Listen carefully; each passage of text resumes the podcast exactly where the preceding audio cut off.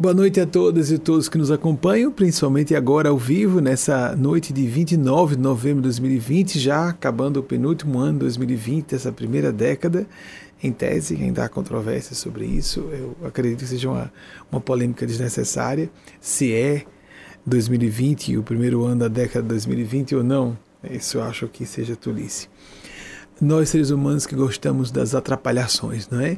Que nós sejamos todos e todas inspirados, inspiradas, inclusive vocês que nos acompanham, a fazer as associações devidas, a fazermos as leituras intuitivas sobre o que seja concernente às nossas aflições, quais sejam as nossas aspirações, que estão sendo contempladas por comentários às vezes um pouco mais metafóricos, de uma abordagem um pouco mais indireta, mas que nós podemos fazer um ajuste com essa, esse exercício de reflexão, de ponderação mais aprofundada, de é, maior amplitude de mente, para que sintamos, intuamos e até venhamos a inteligir o que seja melhor para todas e todos nós.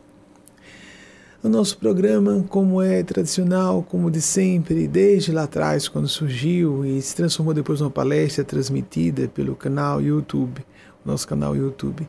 É feito o programa, uma palestra, com a participação de vocês, com perguntas que são selecionadas por alguns amigos e amigas nos bastidores dessa parte. Temos algumas pessoas que estão nos ajudando nos bastidores audiovisuais, caso eu peça alguma assistência. E temos essas duas amigas e um amigo que estão fazendo a seleção de perguntas de acordo com o interesse coletivo e intemporal de suas provocações. E nós já vamos pedir a primeira pergunta.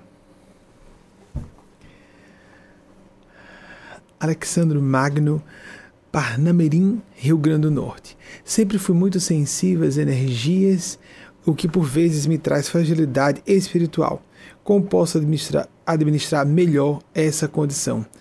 Alexandre, é muito comum se dizer, uh, no Brasil nós temos uma abertura maior cultural a realidade do fenômeno mediúnico e a existência do domínio espiritual. Maior abertura, não é uma aceitação completa.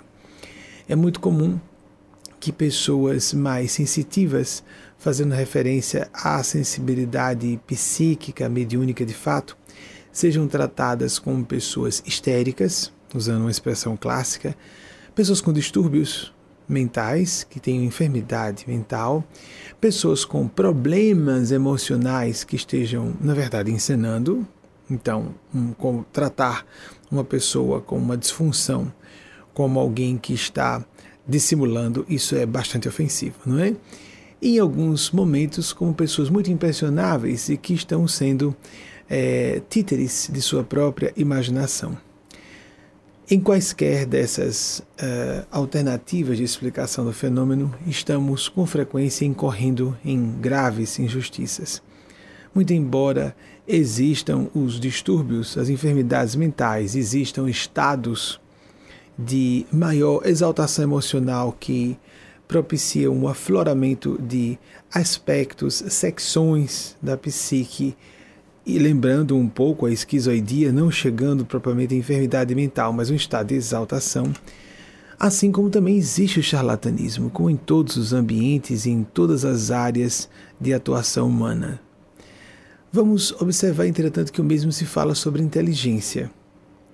É muito comum que, sobre funções paranormais, ou hipersensitividade, ou mediunidade, como se queira denominar, associe-se isso a um distúrbio mas ninguém julga que inteligência ou memória atrapalhem a espiritualidade de alguém. E podem atrapalhar. Muito. É muito comum que pessoas muito inteligentes atribuam tudo a si. E que, quando, por exemplo, alguns escritores se sentam a, vamos dizer, redigir um romance, a universalidade quase da, dos relatos de grandes escritores, principalmente os mais decentes, os mais honestos, que dizem que as personagens se constroem. E é óbvio que isso pode se explicar de uma perspectiva psicologizante, de uma perspectiva que diga que sim, existe um certo dinamismo em certos vetores da mente humana que favorecem que esses, essas estruturas espectrais no inconsciente de alguém tomem voz e vez na casa mental? Muito embora exista isso, é muito comum que até artistas que não se assumem como médiums digam: o livro se escreveu, uma peça de teatro se escreveu. Ou às vezes atores e atrizes que dizem que vão estudar uma personagem e percebem que são visitados pela personagem e vão se tornando um pouco aquela personagem. Nós não podemos confundir a realidade criativa artística com a realidade mediúnica. Elas podem, em muitos momentos, se encontrar e elas são circunvizinhas em vários aspectos, mas a mesma coisa se dá no campo das patologias mentais. E nós podemos dizer também que há sintomas de certos distúrbios psiquiátricos que se assemelham a efeitos destrutivos altamente dolorosos em pessoas dotadas de hipersensibilidade, mas que se sintam atacadas por personalidades malevolentes da outra dimensão de existência, do outro domínio de existência. Mas vou, vou me reportar ao que havíamos dito há pouco. Vamos retornar essa linha de raciocínio. É muito comum que pessoas memoriosas digam que sua memória está a, que as está ajudando num certo momento. Só que, por exemplo, quando eu estou fazendo essa palestra aqui, com frequência não só converso com os espíritos, vejo-os e ouço-os, vejo-os menos, ouço-os menos, mas aqui ou ali fazemos intensos diálogos mentais. Como já estou treinado a fazer isso, me concentrando em ver, em ouvir, em escrever, em falar por eles em outras circunstâncias, falar por eles já faço aqui com mais frequência. A comunicação não precisa ser ostensiva a ponto de confundir-se com o universo físico. Existe isso, mas isso está muito mais próximo de nós sofrermos um colapso mental, estarmos sofrendo alucinação auditiva ou visual, estarmos no campo das esquizofrenias, existem diversas formas de esquizofrenia. A última vez que li a respeito disso eram mais de 90. Nós estamos confundindo a realidade física com a psíquica e a mística, temos um distúrbio mental.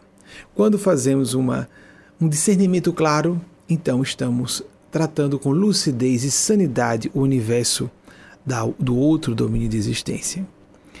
Pessoas muito imaginosas, criativas, também são tentadas a atrapalhar seu universo espiritual. Pessoas que têm facilidade para viver o universo da fantasia, da ficção. Fantasia e ficção são, é, na sua substância, na sua estrutura, anversos completos do domínio da fé. E a gente fala que sensibilidade atrapalha ou mediunidade, ou hipersensitividade, os nossos exercícios e práticas com um domínio espiritual de consciência e, entretanto, não notamos quantas vezes uma pessoa se desvia porque, sendo mais inteligente e tendo condições de ter acesso à fortuna, ao poder, ao prestígio por outros meios, ela ignore a sua espiritualidade e diga: espiritualidade é coisa para pessoas velhas, doentes ou desesperadas. Por exemplo. Então, o que fazer quando temos um talento que nos foi concedido por Deus a serviço de nossa vocação, de nosso ideal e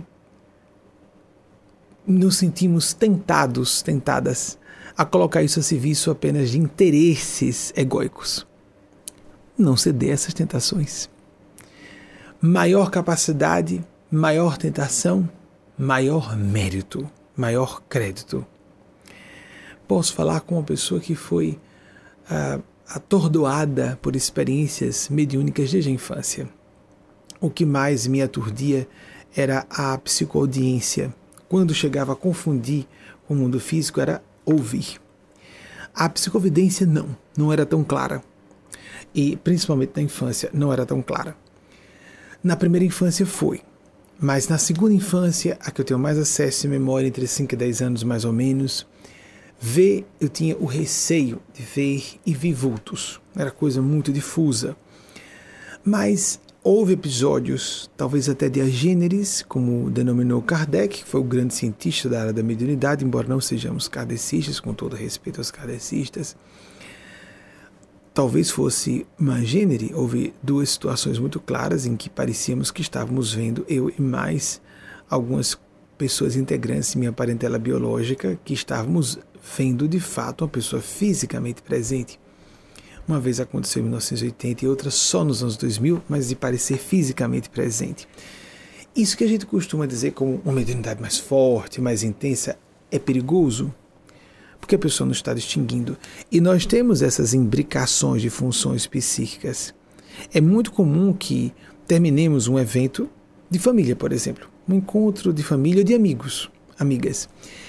E as pessoas vão se reportar algum episódio, e quando vão se rememorar de uma parte de uma conversação que tenha sido entabulada.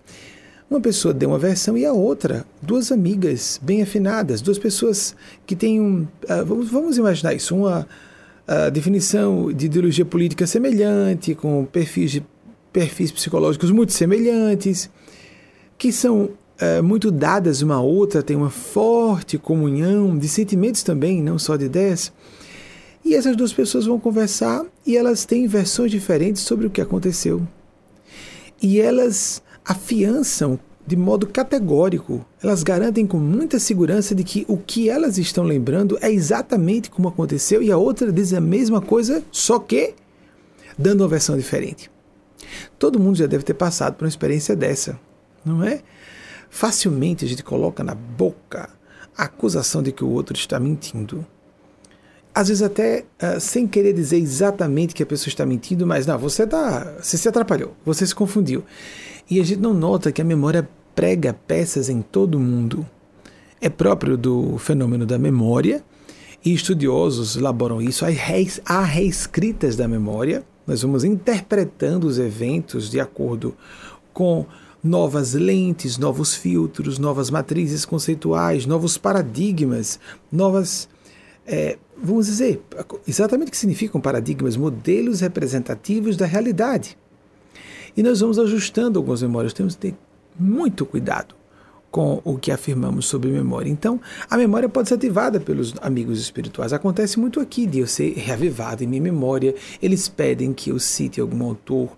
Vocês veem isso com muita frequência a miúde eu tenho acesso relativamente fácil a algumas dessas memórias e em outras ocasiões não, não.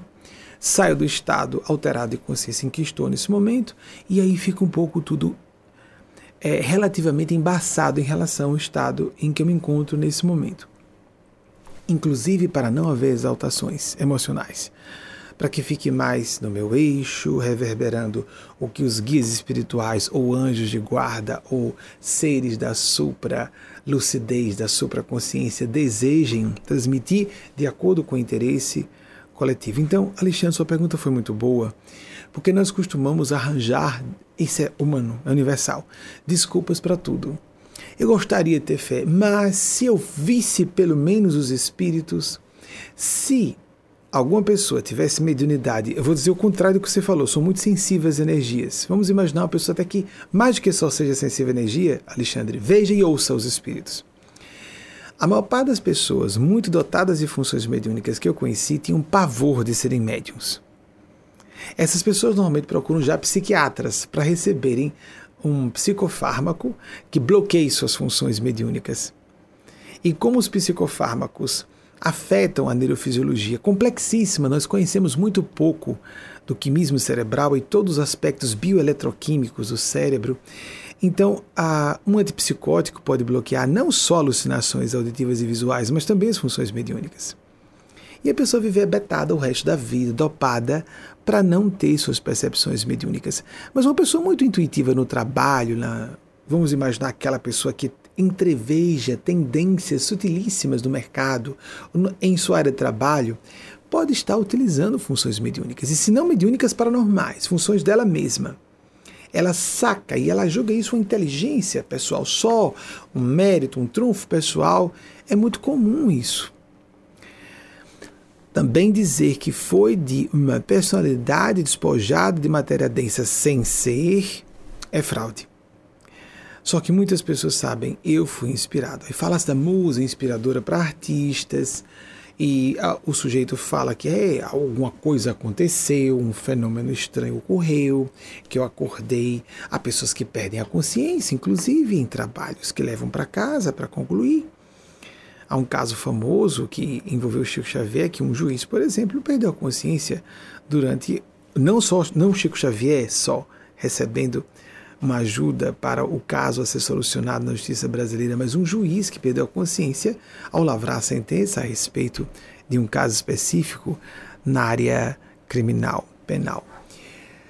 Todas e todos nós, sendo dotados de faculdades ostensivas ou não, todas e todos nós, não importando nossa definição religiosa, não importando se sejamos mais dotados de percepções avançadas no que é considerado inteligência mesmo para nossa cultura, dentro das nossas convenções. Habilidades linguísticas, lógico-matemáticas, mas a inteligência interpessoal, de relacionamento com pessoas, isso é muito valorizado hoje. Capacidade de agir, trabalhar com equipes e em equipes, se coordenar com pessoas e não querer só dar ordens a aptidão a enxergar o universo interior, que não é sensibilidade mediúnica propriamente ainda, e a pessoa pode ter as tais leituras de dentro, intuições que são, de fato, de suas próprias percepções precognitivas, por exemplo. A percepção de ler a linguagem não verbal, mesmo que a pessoa não estude muito o assunto, ou energias, porque vejam, quando a gente colhe vários canais de informação simultaneamente, cada um desses canais de informação nos traz eh, peças de um quebra-cabeça. Olhamos para uma pessoa, a linguagem não verbal diz uma coisa, a energia diz outra, a circunstância diz uma terceira, as intuições no sentido pré-cognitivo dizem outra, as nossas rememorações de outras vidas podem afirmar mais outra conclusão possível para o que está acontecendo e um guia espiritual pode aparecer e dizer cautela. Então, é óbvio que isso é uma situação ideal, em que nós temos muitos canais muito claros, abertos de uh, análise ou de ferramentas de informação para que nós possamos fazer uma análise mais ampla. Mas normalmente nós devemos fazer isso. O melhor em todas as circunstâncias da vida em que estejamos inseridos ou inseridas é termos uma adotarmos um ponto de observação mais elevado possível. Quando se fala de elevado, mais do que buscar vibrações altas, boas vibrações, o que é exatamente isso? Eu estou falando do campo cognitivo mesmo. Um, um ponto de observação mais alto indica, primeiramente, nos abstrairmos do nosso ego, do nosso capricho pessoal, do que nós gostaríamos de ver que esteja acontecendo ali. Porque nós temos essas, essas pressuposições, essas expectativas de confirmar nossas crenças. Eu acho que aquela pessoa é canalha, então vou procurar razões para enxergar canalice naquela pessoa. Nós vamos encontrar. Quem procura, acha. Por exemplo, uma pessoa pode estar numa conversação delicada em família e demonstrar numa expressão de amargura, angústia, que ocultou uma informação e encontrou, ocultou mesmo. Vejam, ela encontrou, foi um ato falho interessante, encontrou e ocultou. Encontrou algo que deva ocultar. Alguém fora conhece muito a pessoa, às vezes nem conhece muito a linguagem não verbal, mas está observando essa pessoa, eu conheço. Ela ocultou alguma coisa e não foi completamente sincera. Não, não foi completamente sincera no sentido de ser transparente e dizer tudo que está pensando ou sentindo Todos nós vivemos um universo familiar, de amigos, de colegas de trabalho. Nós sabemos que é impossível a vida social sendo transparente sobre o que pensamos e sentimos a respeito das pessoas o tempo todo. Seria é, impossível a vida social.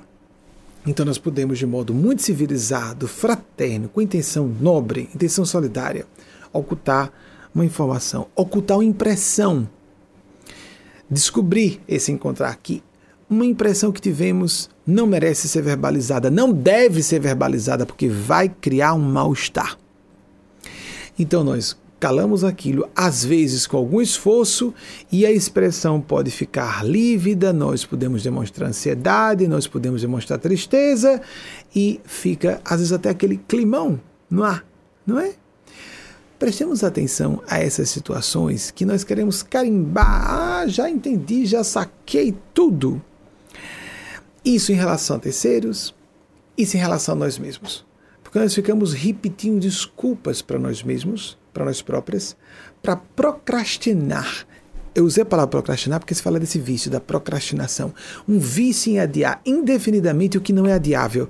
Eugênia Aspásia gosta de dizer a orientadora espiritual, guia espiritual da nossa organização, que tudo pode ser adiável, menos a vida. Outra expressão, uma frase muito comum que ela repetiu, uma lição necessária de ser repetida para ver se a gente absorve. A vida não é para ser pensada, a vida é para ser vivida. Esse viver e não só pensar é óbvio que ela não está falando que nós não sejamos racionais, sensatos, mas é que não queiramos nos enrodilhar num processo de intelectualismo vicioso. Essa é uma das manifestações da ânima degenerada, o aspecto feminino dentro de homens.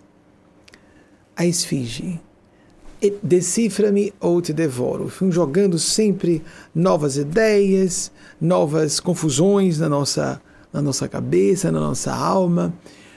Prestemos atenção, ouçamos o nosso coração. Alexandre Magno, a sua provocação foi interessante porque nós ampliamos para outros assuntos no campo da inteligência, da memória, da mediunidade, da fortuna. A pessoa poderia dizer: eu, eu sou uma pessoa muito rica e eu tenho dificuldade no campo espiritual sim o dinheiro, a extrema beleza.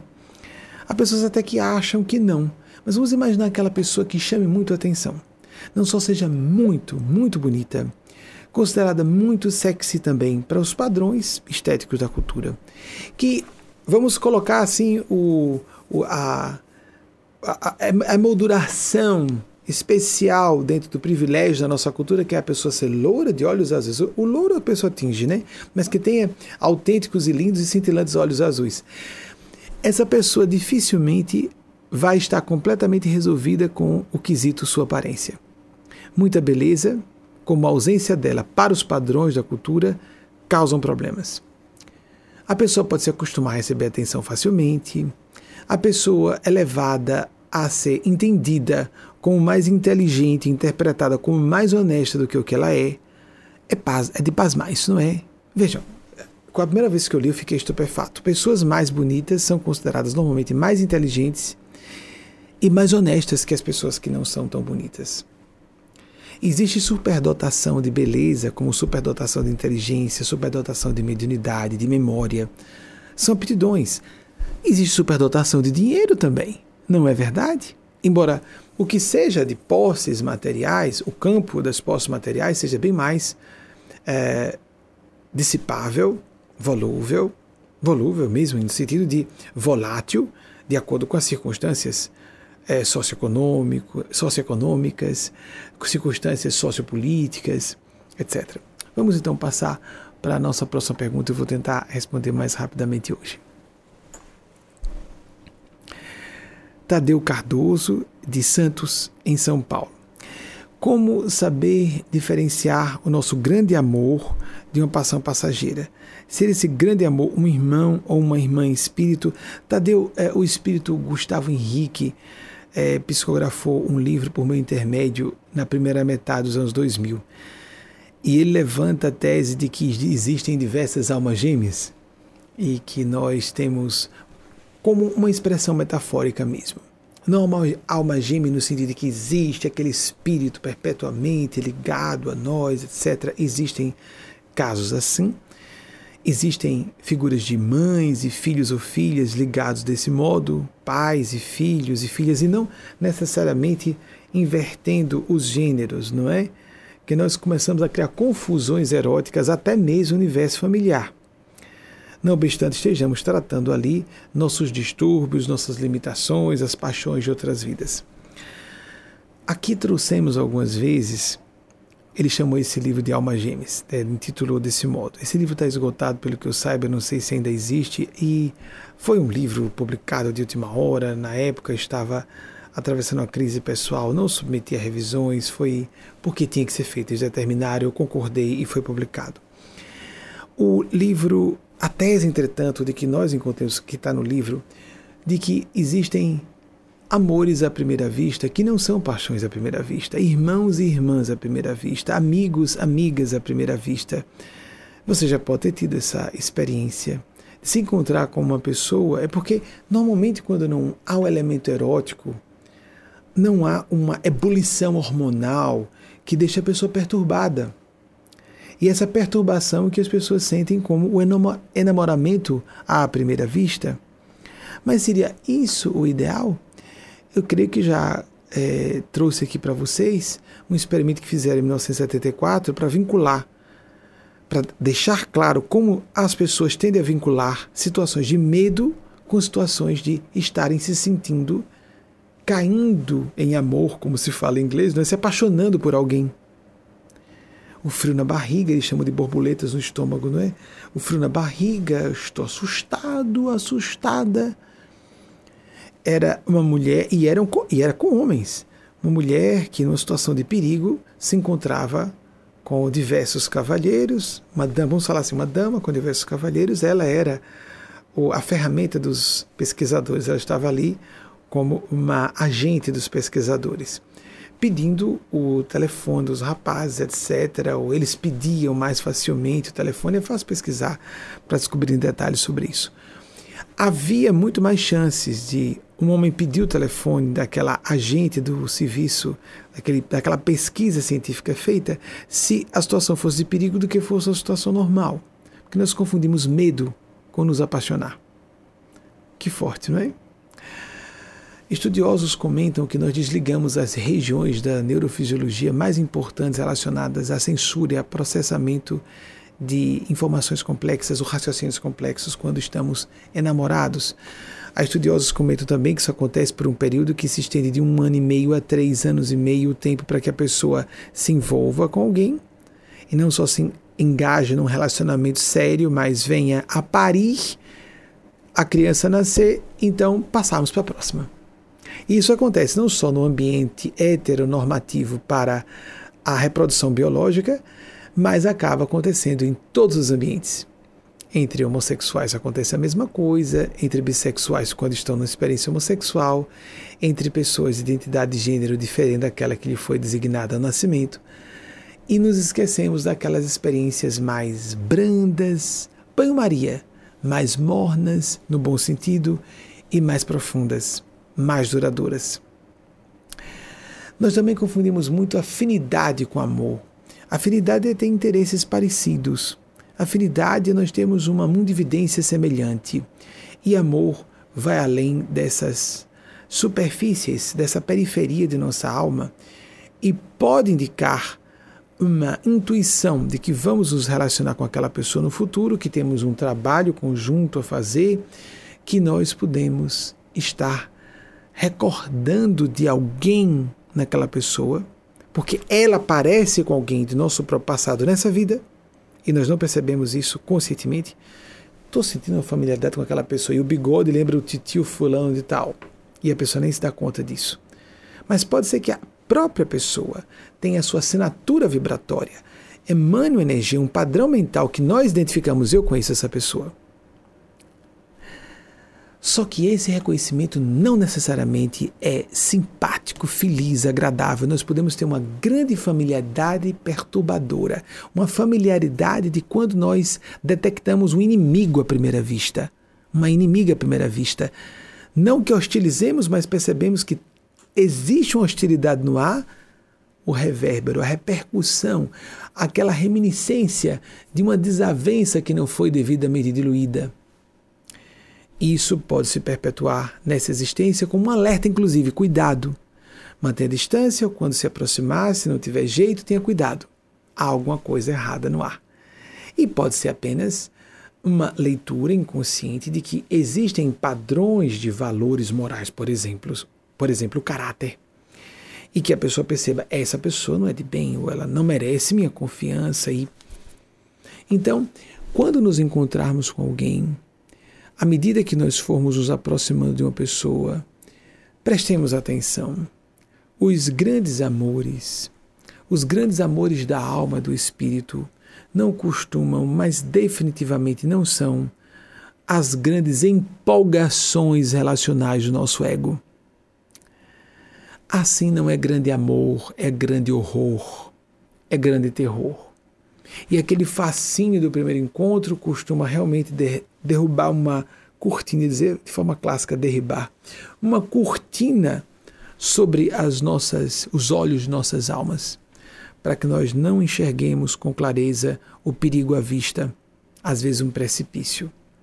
Por isso é muito bom termos amigos e amigas da, fa da família biológica ou fora da parentela consanguínea que nos alertem e que estejamos abertos e abertas e que sejam pessoas de fato comprometidas com o nosso bem-estar pessoal e não em corresponder às expectativas de elitismo da família ou de interesses materiais, de grupos de apoio, porque isso existe e muito mesmo em quem garante para si mesmo que não tem essa intenção e tem. Mas nós podemos, com o tempo e com o amadurecimento, perceber, pelo menos em linhas gerais, todos temos pontos cegos, todos vamos nos enganar. Mas é muito comum nossa agenda inconsciente ser projetada. É muito comum que nossas expectativas como crenças, nós temos que confirmar aquela certeza que nós temos de que toda mulher é bandida, que todo homem é bandido, que todo gay é assim, que todo negro negra é assim, ou que todo nordestino é tal coisa. Aqui no Nordeste dos Estados Unidos é gente muito chique, porque o Nordeste é a região mais tradicional e antiga dos Estados Unidos, na New England, onde nós estamos aqui. E esses pressupostos mentirosos, o preconceito é uma armadilha. A gente cai se quiser cair. E é interessante como a gente cai e garante para si mesmo que não caiu. Porque é um processo automático de pensar mais rápido, de simplificar o nosso dia a dia. O preconceito está no mesmo campo dos automatismos inconscientes, como, por exemplo, utilizar o nosso idioma primário sem pensarmos em regras gramaticais. Então, nós temos uma série de tijolinhos de preconceitos e vamos utilizando para chegar mais rápido a uma vamos dizer, é um modus operandi no trabalho, no dia a dia. Ah, já conheço esse caso, já sei como é. Vamos imaginar um profissional de saúde, já sei o que é. Às vezes é uma intuição baseada numa experiência antiga e nós lastreamos um diagnóstico sem precisar nos deter longamente sendo um profissional de saúde, porque estamos enxergando o quadro geral de uma sintomatologia com uma, uh, vamos dizer, uma lucidez imprópria ou impossível para um profissional ou uma profissional menos experiente. Então, como diferenciar um grande amor de uma paixão, paixão passageira quando nós já nos conhecemos mais em profundidade e nós conhecemos como funcionamos, pelo menos em linhas gerais, com autocrítica? É muito comum as pessoas dizerem que se conhecem bem porque elas se amam de modo narcísico, então não é amor é um zelo de si patológico. Zelo de si patológico não é autoestima, não é autoamor. Pode ser, inclusive, pode trazer em seu bojo fortíssimos traços de psicopatia. Autoestima, autoamor necessariamente tem deve guardar espaço para afeto pelos outros, respeito por outras pessoas, porque se não estamos respeitando outras pessoas, não estamos, não poderemos respeitar a nós mesmos, a nós próprios. Quando nos, conhecemos com uma boa autocrítica, não autocrítica como nos condenar por tudo, como complexo de inferioridade, vivermos nos autoflagelando, fazer a autoflagelação psicológica, eu não presto mesmo, autodepreciação, né? eu não valho nada, isso não é autocrítica, isso é autocondenação. Isso é subtração de forças, para reagir a problemas.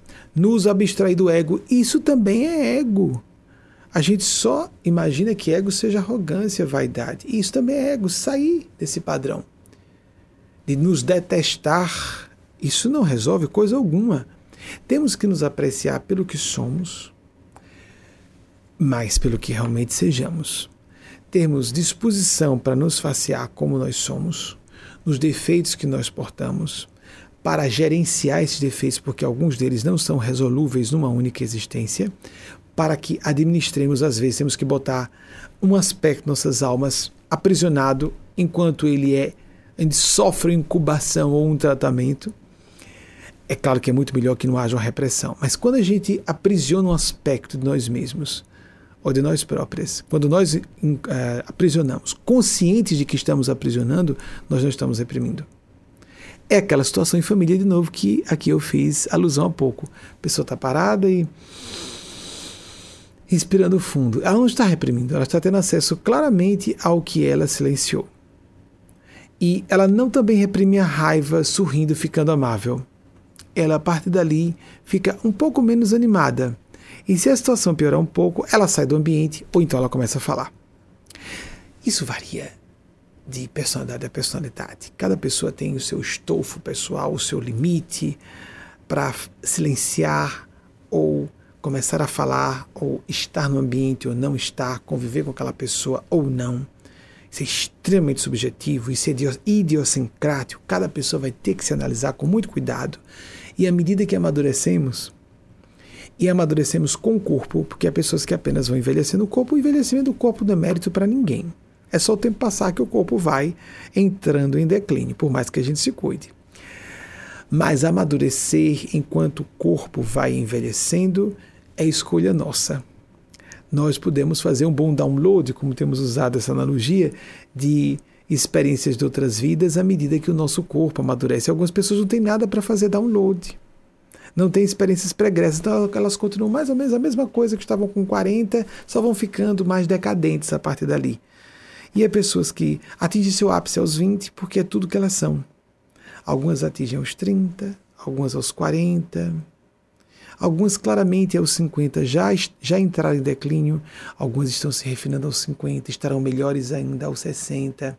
Por que algumas pessoas vão refinando como vinhos antigos e outras estragam, como vinho que avinagra? Porque algumas pessoas são espíritos mais velhos.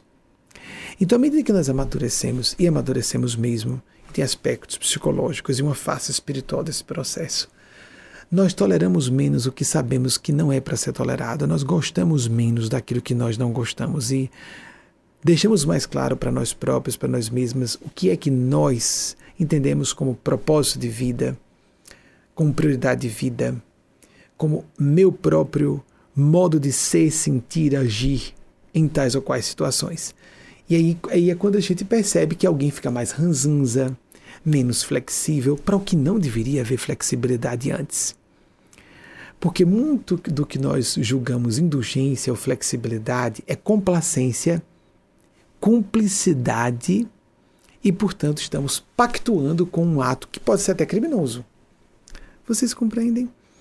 Então, esse exercício de nos conhecermos em profundidade cuidarmos bem de nós mesmos, os nossos valores mais profundos. Não cuidar daquilo que meu ego, meus instintos, minhas, meus vícios pedem que eu viva.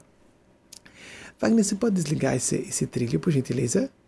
Daí você pode desligar, por favor.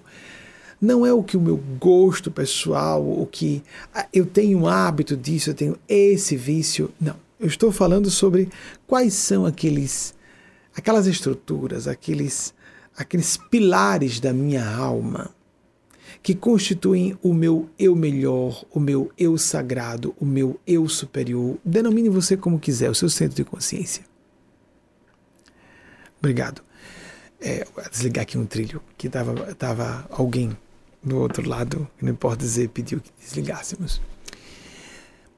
Se nós ouvirmos, e às vezes esses pilares mais é, importantes para sustentar o edifício de nossas almas, eles estão ocultos.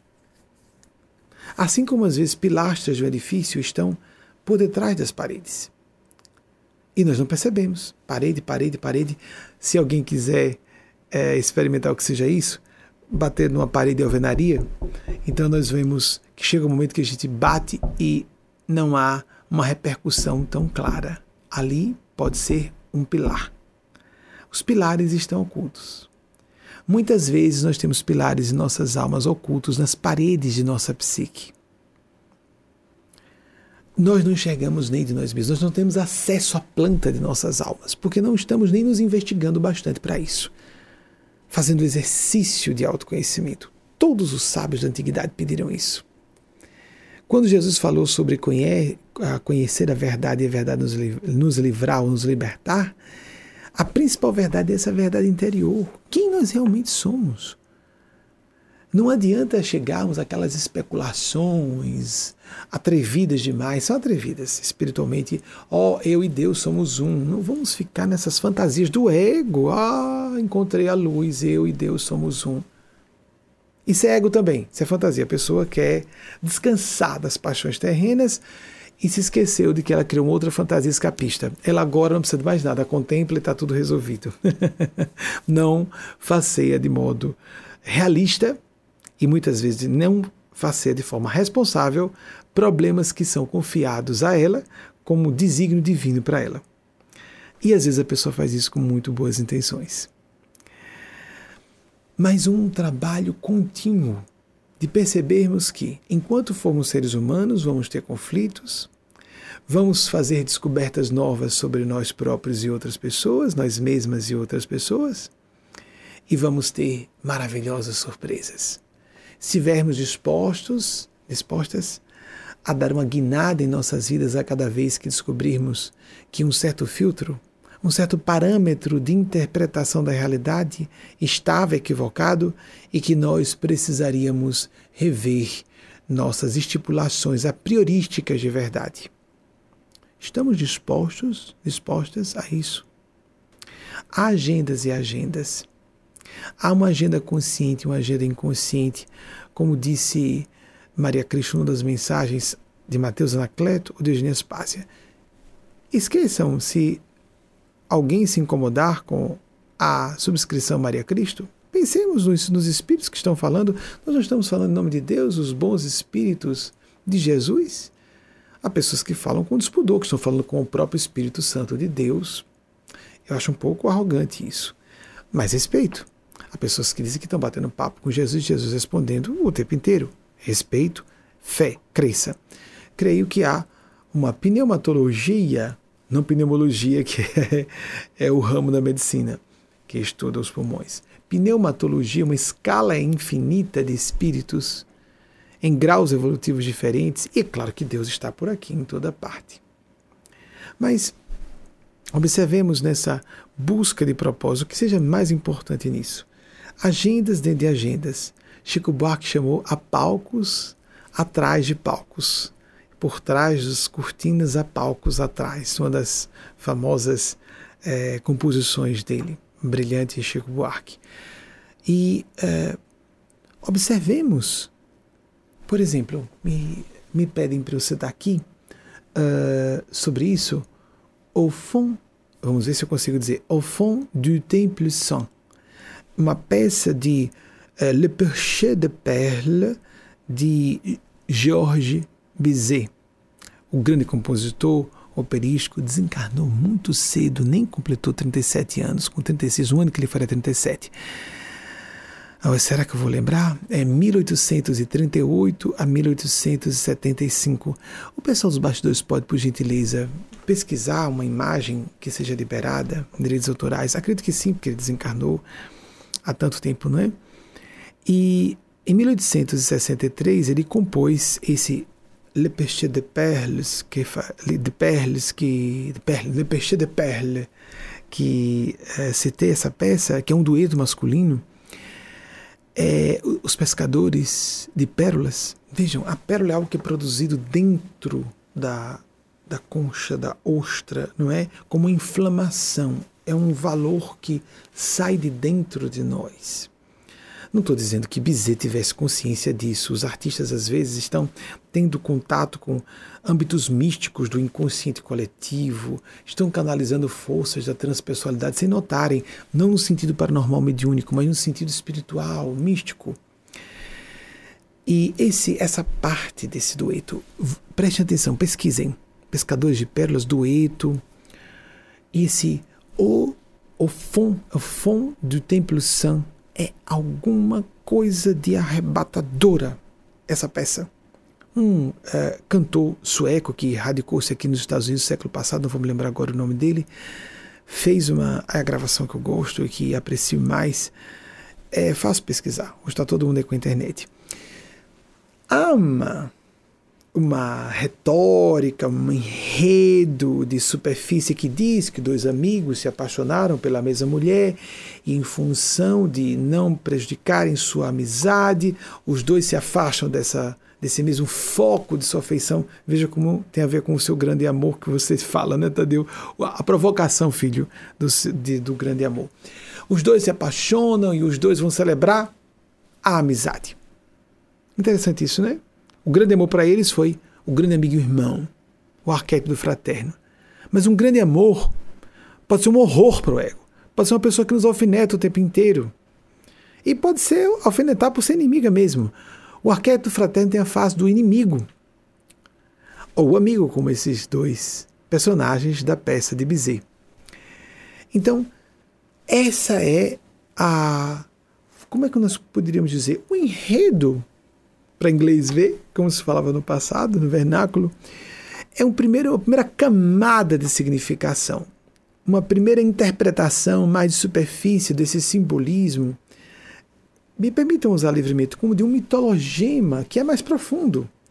Eles falam de uma figura que aparece dentro de um templo e que sai das sombras, e a multidão prostra-se diante dessa figura de uma deusa, sim, é ela, ADS, LDS, mais ou menos isso. CDS, é a deusa, é a deusa, é a deusa. É alguma coisa de. É, um, é como se nós estivéssemos, por um momento, sendo é, furtados do mundo físico para um paraíso de estesia musical, para aqueles que apreciam música clássica, obviamente. Então é fácil descobrir na internet, pesquisem. Mas vejam, é uma reverência e referência a deusa mãe, uma referência ao lado feminino de Deus, numa figura pretensamente romântica, numa relação aparentemente erótica, mas não é. Eles fazem uma jura até a morte de viverem em função daquele amor, mas não estarem com aquele amor. Isso nos chama atenção para a idolatria excessiva. Idolatria, toda idolatria é ruim. Desculpem. Toda idolatria já é ruim. Mas nós, como nós confundimos a nossa necessidade de viver espiritualidade, de viver a transcendentalidade, é uma necessidade humana, inata. Está na nossa própria neurofisiologia. E nós confundimos idolatrando família, dinheiro, carreira, álcool. Olhem que interessante. No, no Islã é proibido a pessoa beber. É um radicalismo, na minha opinião, porque sou cristão. Mas posso fazer autocrítica como cristão das nossas sociedades que veneram o álcool. Vocês veem como é bonitinho como as pessoas falam? Não como carne. Não como, não tomo refrigerante, faz mal, faz mal. E a pessoa bebe numa boa. Bebidas alcoólicas. Mas as bebidas alcoólicas arrebentam com o organismo. A pessoa começa a torrar o esôfago, o estômago, intoxica o fígado, arrebenta o microbioma, toda aquela é, flora bacteriana importantíssima, considerada segundo cérebro, não só para a saúde física, mas para a saúde, meu Deus, saúde mental, está vinculada ao microbioma. Há indícios poderosos nesse sentido. Não se fala muito sobre isso, né? Eu não bebo há tanto tempo, só se fala de alcoólatra, pessoa que caiu no meio da rua babando na calçada. Mas a gente acha lindo nos filmes, aparecem as pessoas alegres, altos decibéis, barulhos em boates, e a pessoa trocando taças de vinho, de champanhe, não interessa o que seja, e saem meio trôpegas da festa. Isso é felicidade, não é? Não, elas estão embriagadas. Elas não podem estar curtindo a felicidade, elas estão desligando os setores mais nobres da neurofisiologia, o córtex cerebral, começa a ficar. A palavra é essa, entorpecidos o álcool é uma bebida entorpecente. Eu sou liberal. Eu acho que a pessoa tem direito de beber. Isso não é imoral. Mas eu não sou favorável à pessoa beber. Não, não. como assim é, bloquear um pouco o nosso centro de censura, o nosso juízo de valor? Então, por exemplo, a, um avião vai atravessando uma região do Oriente Médio, estamos atravessando o espaço aéreo de tal país, as bebidas serão recolhidas de uma nave que seja daquela região. Nossa, então quer dizer que se a gente viaja, é o que acontece, não é? Se a gente viaja, ah, imagine que a pessoa vai para a classe executiva, então serve-se bebida à vontade ali, servem-se bebidas à vontade, e a pessoa pode ter um colega de viagem ali, ah, de forma aleatória, tem uma pessoa do lado que tem um instinto, uma natureza, um perfil, a violência e a agressividade verbal muito grande. E à medida que ela vai bebendo, se ela quiser puxar a conversa, porque ela vai perdendo a censura, ela pode se embriagar e começar a puxar uma discussão comigo no meio do voo. Nós estamos nos expondo a riscos. Todo mundo sabe que álcool destrói famílias, destrói vidas, arrebenta a saúde. Mas não se fala sobre o álcool, não é? Porque não há interesse nisso. Porque é uma indústria poderosa a lobbies poderosos. Conseguimos fazer isso com relação ao cigarro. Acho que com relação à bebida vai demorar bastante. Critica-se muito, com razão de ser, que estejamos utilizando muito psicofármacos, sem dúvida. Mas há uma geração que está preferindo não beber e está usando psicofármacos, e uma geração anterior que prefere beber a usar psicofármacos. Entorpecer não é bem um caminho terapêutico, não é? Acredito que o melhor caminho seja sempre nós nos facearmos, nos enfrentarmos como somos. Às vezes, um indutor sono seria válido. Por exemplo, a pessoa super sensível, super mediúnica, como Chico Xavier, dormia três horas, três horas e meia por noite. E chegou os últimos 15 anos de vida, coitado, bastante depauperado fisicamente. Um pequeno indutor de sono poderia ajudá-lo Algumas pessoas para dormir precisam beber. Algumas pessoas para paquerar precisam beber. Há pessoas que precisam beber para dizer alguma coisa afetuosa. Há um percentual assustador de pessoas que nos Estados Unidos, que aqui eles têm pesquisa para tudo, né? estatística para tudo. O percentual é assombroso de adultos e adultas que só conseguem fazer sexo depois de se embriagarem um pouco, tá, estarem um pouco altas para se desinibirem. Somos uma cultura que idolatra o álcool tudo tem que ser regado a álcool. Por quê? A pessoa não pode se distrair se não estiver um pouco alta. O que é isso? Vocês percebem que são extremos opostos? Condenar o álcool e liberar o álcool, não só liberar, mas cultuar. O álcool é muito perigoso. Nós temos uma abordagem bastante preconceituosa com a maconha. Eu não sou com, é, usuário nem de maconha, nunca fui, nem de álcool. Tentei, nos anos 2000, tomar como é, por funções medicinais, que nada, toma-se um ácido acetil salicílico e algumas substâncias com flavonoides e se resolve a parada que o álcool faz. Porque pesquisadores foram estudar, pesquisadores que bebiam, foram estudar a destruição, uma verdadeira devastação, que o que grau de prejuízo causava uma dose pequena de álcool ao microbioma e ficaram assustados porque eles bebiam. Então, da perspectiva de quem não faz uso dessas drogas, eu vejo com, a, vamos dizer, com respeito à liberdade de pessoas adultas. Não é à toa que nós proibimos venda de álcool para menores.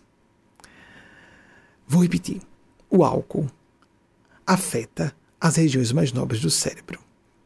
Diminui a censura, o centro filtro de censura do indivíduo, de autocensura. Então, quem é mais brincalhão dá para rir muito, quem é mais raivoso dá para ficar colérico, quem tem tendências homossexuais de repente passa por debaixo do arco-íris, etc. Quem é mais emotivo dá para chorar. Em lugares públicos, nós ficarmos mais à vontade, é isso mesmo que nós queremos, as pessoas começam a soltar seus próprios segredos, sigilos de outras pessoas. Tudo por efeito do álcool.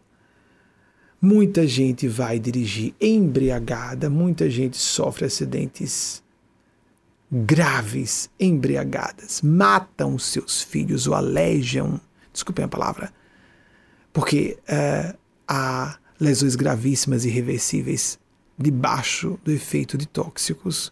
E o principal, quando falamos de tóxicos, é bebida alcoólica.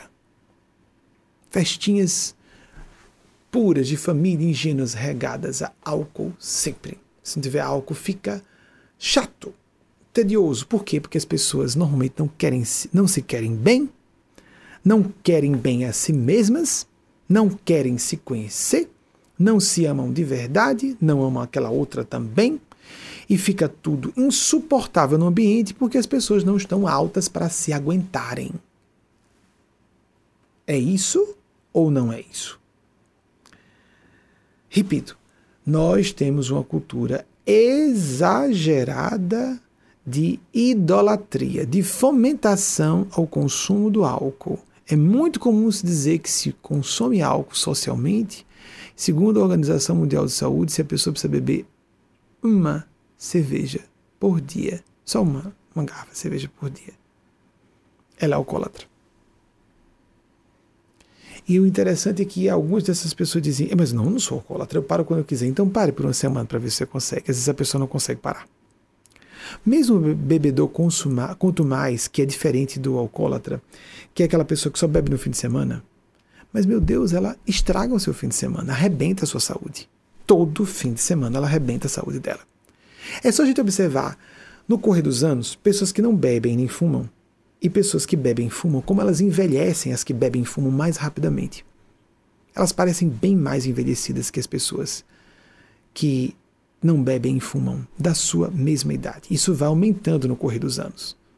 Nós estamos arruinando com a saúde, destruindo nossa própria vitalidade, além de nos expor a riscos e as pessoas que amamos desnecessários. Isso não é brincadeira. Não é por acaso que Alcoólicos Anônimos surgiu e todas as escolas de 12 passos, a começar de narcóticos anônimos, Alanon, etc. Nós precisamos rever nossos postulados de. Nós temos a necessidade de viver estados alterados de consciência, mas os estados alterados de consciência não precisam ser induzidos de modo químico. Nós precisamos nos libertar de estar altos, seja porque estamos nos apaixonando, trocando de parceiro sexual toda hora. É isso mesmo? Isso é uma coisa um pouco adolescente? Não é imoral propriamente, mas é adolescente, não é? Como beber, ah, beber álcool, ah, fumar, puxar um trago tal. Isso não parece tudo muito adolescente? Nossa cultura parece uma cultura adolescente, irresponsável, desconectada.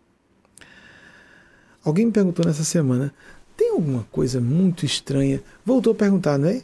Com relação à pandemia, parece que todo mundo age como se a pandemia não, não existisse. Todo mundo quer dizer, uma boa parte da população. Então eu comentei, mas desde quando o ser humano foi racional em qualquer assunto? Mas é porque tem provas científicas. Organismos científicos sérios, como nós vemos, toda pessoa relativamente informada, esclarecida, sabe disso. E o que acontece é que as pessoas estão ignorando assuntos que são da ciência. Porque nós ignoramos todos eles sempre quando queremos. Como, por exemplo, nós vemos uh, especialistas na área de saúde que, que se embriagam sistematicamente e acham isso ótimo. Isso é uma questão de gosto pessoal. Gosto pessoal, por exemplo. Eles são profissionais da área. Nós, seres humanos, como disse o espírito Roberto Daniel, existe uma tese, segundo ele, uma tese em vigor, né, tese vigente dos meios científicos, voga aí, né, voga aí uma tese que os seres humanos seriam seres, seriam animais racionais. Nós não somos muito racionais, não, somos muito emocionais. Para relaxar temos que nos entorpecer, porque nós não conseguimos relaxar de outro modo. Para amar ou ter intimidade com alguém, temos que nos embriagar, porque senão não relaxamos, não rimos.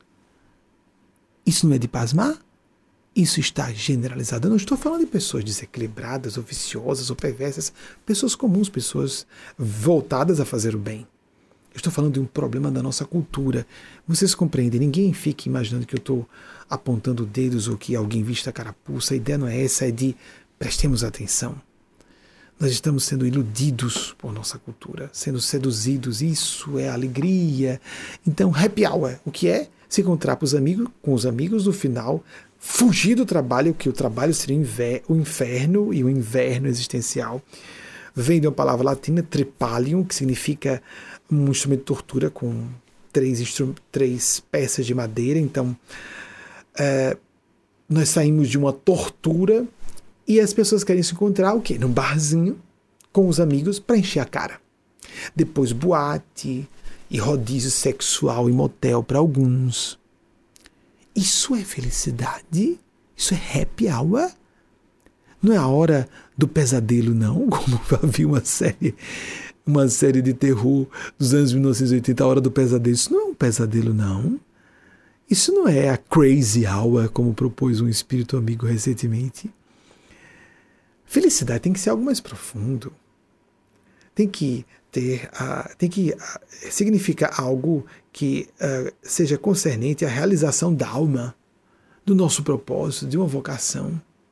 A experiência no dia a dia, a ludicidade educada, civilizada, sentar-se com as crianças, o vovô que se senta, a vovó com as criancinhas, netinhos e netinhas, e tem aquela conversa, aquele papo, é, aquela comunhão familiar em que não há animosidades gratuitas e as desavenças são diluídas com o espírito de compaixão e empatia dos mais velhos, das mais velhas pelos mais jovens. Estarmos em, entre amigos ou entre adultos e adultas, por que não podemos nos enternecer por adultos e adultas? Por que não podemos demonstrar afeto por nossos amigos? Por que só se faz demonstração de afeto quando se quer levar uma pessoa para a cama? Não, não estamos nos empobrecendo muito, não. Isso que parece adulto. É, Fala-se de entretenimento adulto, né? A indústria pornográfica, etc, etc. Eu acho que esse entretenimento me parece meio adolescente, não é? Entretenimento adulto poderia ser cultura. Acabei de propor vocês assistirem, ouvirem a peça. Vocês vão acabar encontrando a do tal do cantor sueco, de quem eu não estou me lembrando o nome aqui. A, o, a peça, o dueto dos Pescadores de Pérolas de Bizet. 1865, não estiver enganado. Ah, pronto, Bizet está aqui pronto. Pessoal, obrigado a vocês que prepararam. Georges Bizet, é, de 1838 a 1875. É, de fato, ele não chegou a concluir os é, 37 anos. Ele é de um dia antes de mim, 25 de outubro, não me recordava disso. Então, ele não chegou a perfazer 37 anos. E não ficou célebre, porque o, a peça principal dele, o Carmen, que eu lembre, a ópera Carmen não é, estourou antes de ele é, antes de ele virar óbito. Trágico, né? Então que nós voltemos, a pergunta de Tadeu foi excelente, provocou Tadeu. Quando eu estiver respondendo, falar algumas coisas mais espinhosas no meio das respostas, de modo algum estou dando indireta para uma pessoa que está se expondo, fazendo uma pergunta, eu estou ampliando para trazer uma reflexão para todas todos nós e eu, não é? Os nossos amigos e amigas do Plano do Bem comigo. A próxima pergunta, por favor. As perguntas são lidas junto com vocês aqui agora. Então, uh, e desculpem aquelas e aqueles que fizeram perguntas em outras semanas e não houve tempo. Nós não estamos aqui com a intenção de responder a tudo que chegue, mas a responder algumas de acordo com a ajuda desses amigos encarnados mesmo, que estão selecionando as perguntas agora, que também estão sendo ajudados por inspiração pelos orientadores e orientadoras do plano do bem, e principalmente para que essas perguntas provoquem a inspiração dos mestres e mestras do plano sublime, ou como vocês queiram denominar, de acordo com as, as terminologias de sua preferência, religiosa, formalmente organizada ou não, né? mas que nós tenhamos esse momento de partilha de comunhão, como nosso Senhor Jesus pediu que fizéssemos isso em memória dele, nos encontrarmos e refletirmos, porque ele se faria no meio de nós quando estivéssemos refletindo sobre esses magnos, centrais, axiais, a ver com eixo, temas da essência humana. Adriana Cadaval, Canoas, Rio Grande do Sul. O que podemos entender da seguinte passagem do Evangelho de João, capítulo 1, de 1 a 5 versículos. No princípio era o verbo, eu adoro essa passagem. Ela é muito citada também né, na nossa cultura, mas eu me encantei muito com isso na adolescência. No princípio era o Verbo, e o Verbo estava junto de Deus, e o Verbo era Deus. Ele estava no princípio junto de Deus, tudo foi feito por ele, e sem ele nada foi feito. Nele havia vida, e a vida era a luz dos homens. A luz resplandece nas trevas, e as trevas não a compreenderam. As trevas Primeiro, Adriana, somos nós. Ou os aspectos sombrios de nós mesmos. Mas essa história do verbo, recentemente com um de vocês, numa prática do Evangelho, eu comentei que aquele momento em que Jesus está revirando as bancas com um chicote na mão, pá! O interessante é que as iconografias religiosas apresentam Jesus chicoteando pessoas e animais, e não é dito isso. É dito que ele revira as bancas do templo.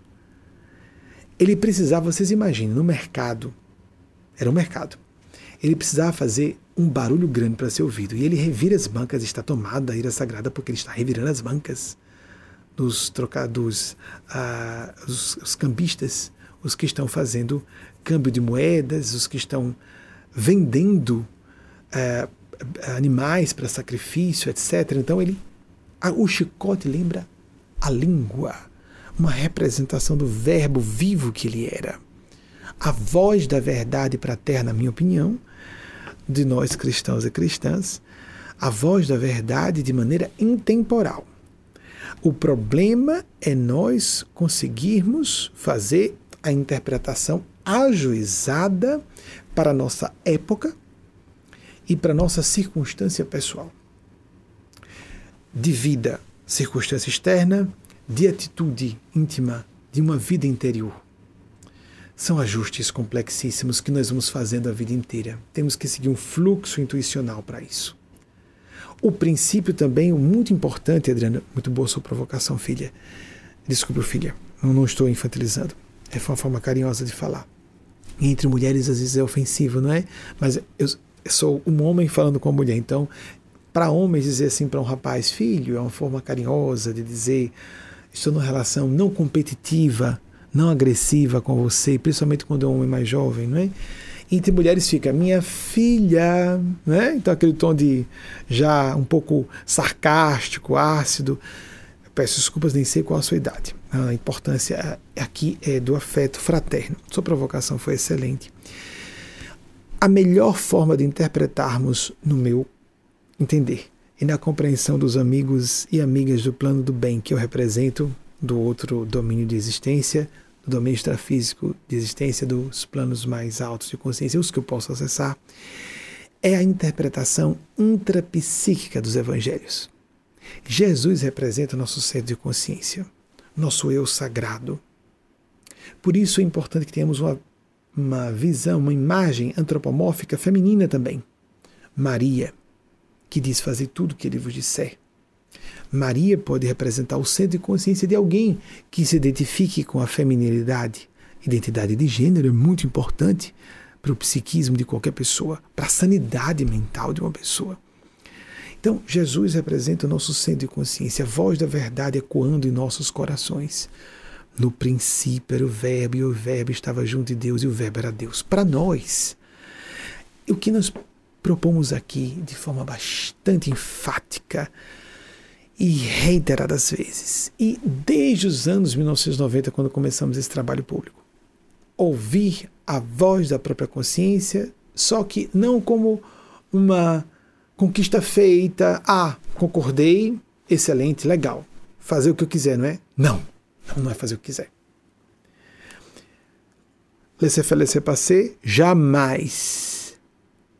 Fazer o que eu quiser é fazer algo contra mim mesmo, contra mim mesma. Porque esse o querer, o gostar, o que é mais cômodo, o que me é habitual, o que é vicioso para mim, o que eu fui condicionado a fazer, o que eu fui induzido por hipnoses culturais, religiosas, acadêmicas, familiares, profissionais a nossa mentalidade linguística. Nós temos um modus operandi, um modus não é nem operandi, uma forma de pensar característica à lusofonia. Quando aprendemos um outro idioma, aprendemos toda uma forma diferente de pensar.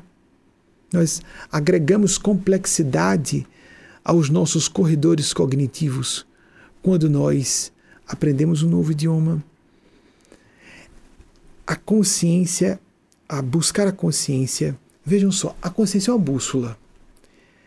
Mas ao mesmo tempo a gente tem que procurar essa bússola e sempre reajustar o que é essa bússola e depois reajustar a nau de nossas vidas de acordo com essa bússola. É complexo assim. E se não for complexo assim, não é realista. O trabalho de espiritualidade autêntica, dentro ou fora das religiões, ou dentro, dentro ou fora da convicção de mortalidade da alma. Até os conscienciosos, perdoem, a boca está ressecada realmente. Quando esfria aqui, eu sou muito sensível, vivi nordeste do Brasil, aquele calorão úmido das costas, né, as capitais do Nordeste são quase todas costeiras. E Aracaju é uma cidade é, praiana, né, litorânea. E então me arrebento rapidinho. Peço desculpas então por isso. Que é uma indelicadeza, né, ficar lambendo os lábios, né, fica chato. Mas seguindo. Daqui a pouco passo um protetor labial. Aprendi a fazer essas coisas aqui.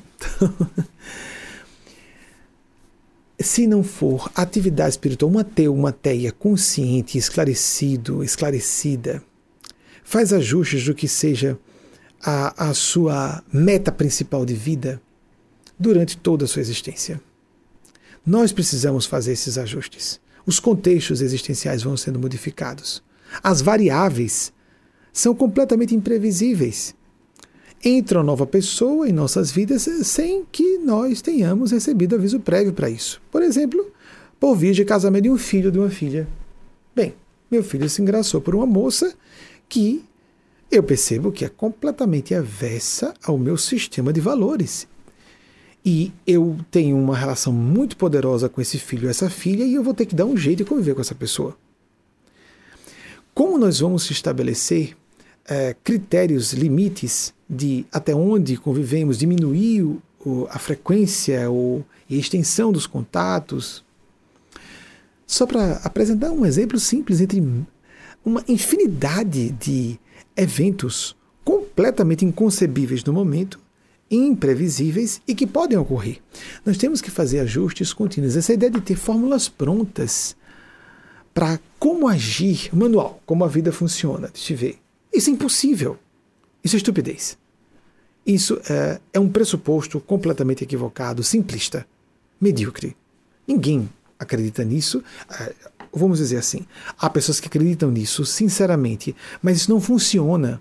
Quando a pessoa aprofunda sua experiência e no correr dos anos, para aprofundar tem que ser duradoura essa experiência, de gerenciar ponderado e honesto de sua própria existência, ela vê que isso não funciona. Não existem fórmulas prontas.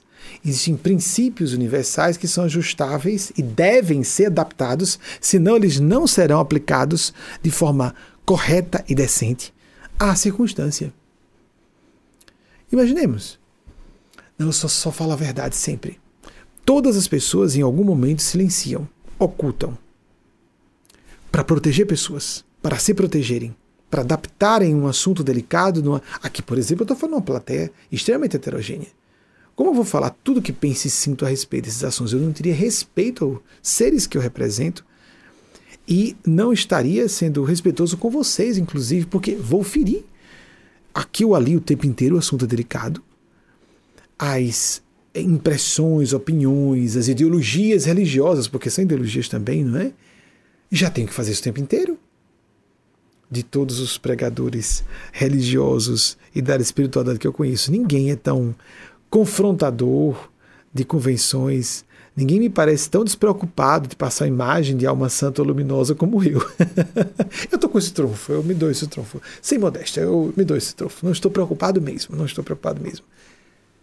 Mas, dizendo isso para falar, mesmo assim, eu tenho que filtrar. É lógico, toda pessoa responsável e adulta faz isso o tempo inteiro. Para que nós possamos ter uma vida em sociedade civilizada. E quando vamos abrir o jogo com alguém, vamos por etapas. Não podemos sacudir no colo de uma pessoa uma bomba, uma granada acionada. Ela não está preparada. Se queremos ajudar uma pessoa, em terapia se fala de o acolhimento, a... primeiro vamos receber a pessoa com todos os seus desatinos, prepará-la para que ela própria descubra o que vai precisar ouvir de si mesma. Mas observemos a... quando nós lidamos com crianças, nós não vamos antecipar informações que a criança não peça. Os especialistas dizem: não fale uma criança aquilo que ela não pediu não perguntou, não antecipe revelações para uma criança. Então, se a criança está tocando um assunto sobre que ela não está preparada porque ela não interrogou sobre o assunto ainda, nós ficamos contornando a temática. Isso é desonesto onde? Vocês compreendem? Essa, esse centro verbo está em Deus. Descobrir toda hora qual é a nossa conexão com a divindade. Do que nós, no momento, pressupomos ser o mais próximo da vontade de Deus, de Deus para nós. Porque a absoluta segurança sobre o que seja a vontade de Deus para nós, nós nunca vamos ter em condição humana, ponto final. E essa ideia é salvadora, não é? Para isso, a pessoa tem que ter práticas, disciplinas espirituais, para exercitar esse contato profundo consigo mesmo, consigo mesma, e possa, aos pouquinhos, fazer o discernimento entre o que parecia voz da consciência, era uma voz dogmática, religiosa, introjetada no meu inconsciente. Aqui, era uma voz parental introjetada, o que papai ou mamãe me disseram. Aqui, uma voz é, educacional introjetada, quero dizer no sentido da instrução formal, do ambiente, da cidade, da época, do lugar que vivemos.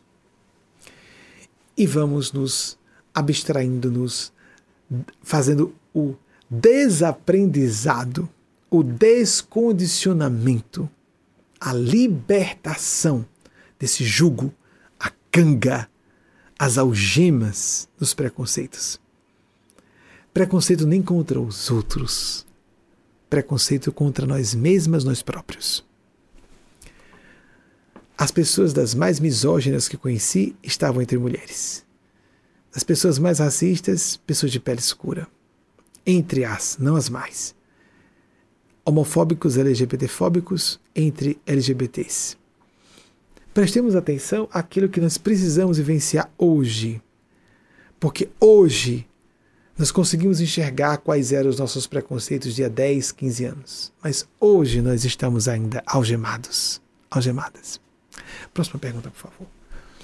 Essa é a melhor visão que eu poderia apresentar, Adriana, do que seja o verbo estava em Deus. Nossa consciência está com Deus. A questão é sempre aprimorar o que seja qual seja o canal, uma voz sutilíssima de nossa consciência, no meio de um parlamento barulhento de vozes, de subpersonalidades em nossas almas e de ecos de vozes externas da nossa infância, de nossos ambientes de relacionamento de outras vidas, de seres despojados de matéria densa, de nossas próprias viciações e defeitos. Então, próxima pergunta, por favor. Tauan Gonçalves, Senhor do Bonfim, Bahia. Como podemos interpretar o mal e os demônios? Primeiro, uh, Tauan, o mal existe dentro de nós também. Os demônios podemos entender como assombrações de falhas nossas ou de faltas que tenhamos cometido como culpas que nos atormentem. E quem vai ter isso? Qualquer pessoa que amadureça. Qualquer pessoa que esteja empenhada no seu crescimento. Aquela fala, eu não me arrependo de nada, isso é entre mentira e loucura, ou as duas coisas simultaneamente. Se uma pessoa está se desenvolvendo, ela volta, faz uma retrospectiva de memória. Nossa, eu faria diferente hoje, porque depois que passei por certas experiências, eu vi que lá atrás eu não agi da melhor maneira para a minha ótica de hoje. É claro que a minha perspectiva está mais apropriada agora.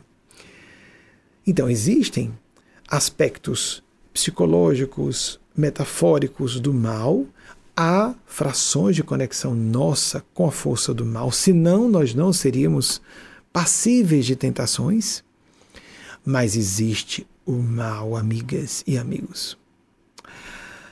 Se é um tema em espiritualidade que é muito recorrente e nós respeitamos, por favor, não estou é, fazendo um ataque pessoal, mesmo mesmo. Eu partilhei muito dessa opinião de que o mal não existe. O mal é uma mera ausência do bem, o mal é, é, é só uma ignorância. O mal existe. E uh, eu fui descobrir isso estudando mais delicadamente, principalmente Jung, grande psicólogo, psiquiatra suíço, as duas coisas, né? Criador de uma escola de psicanálise. Porque ele passou pelos horrores da Segunda Guerra, da Primeira e da Segunda Guerra Mundiais em fase adulta, como um erudito, como um estudioso da mente humana. Freud, que só queria falar da teoria da libido, teve que introduzir no seu edifício monolítico e que ele considerava inexpugnável o outro princípio do Thanatos ou Thanatos, porque sua filha morreu, a sua filha preferida, na gripe, na epidemia, pandemia, da, que foi chamada a pandemia de 1918 de gripe espanhola. Existe a pulsão de morte, como chamou Freud. Existe o mal, como Jung fez questão de categoricamente afirmar, e nosso Senhor Jesus afirmou que tivéssemos cuidado para que não caíssemos no mal.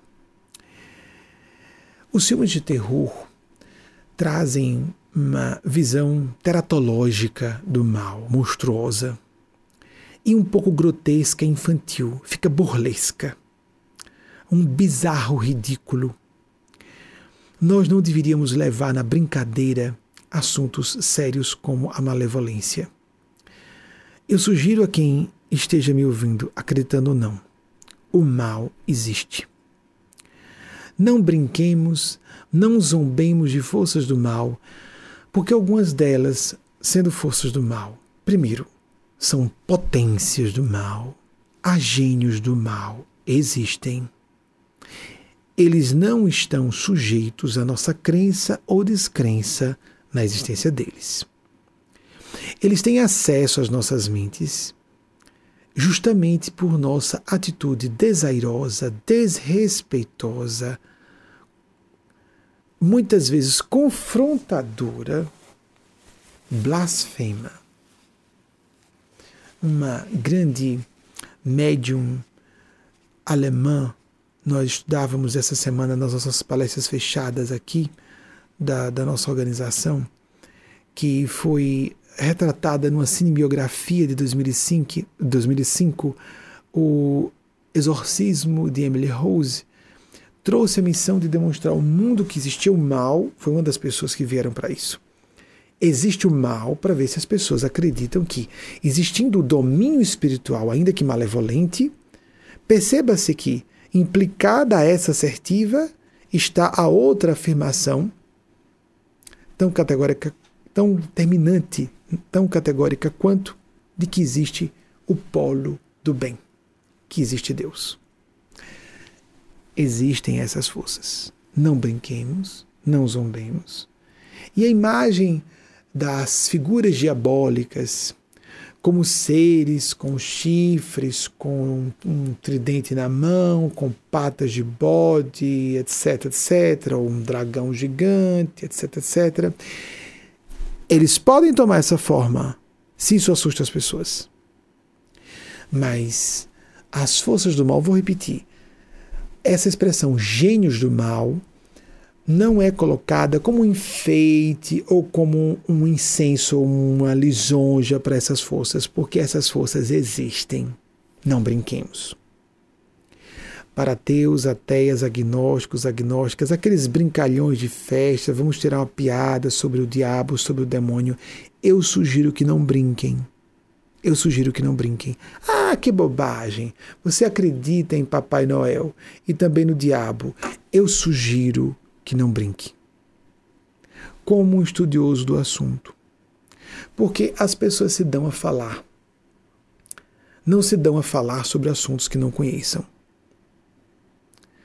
Nós não vemos nenhum especialista em biologia falando de matemática, normalmente, não com matemático presente, não é?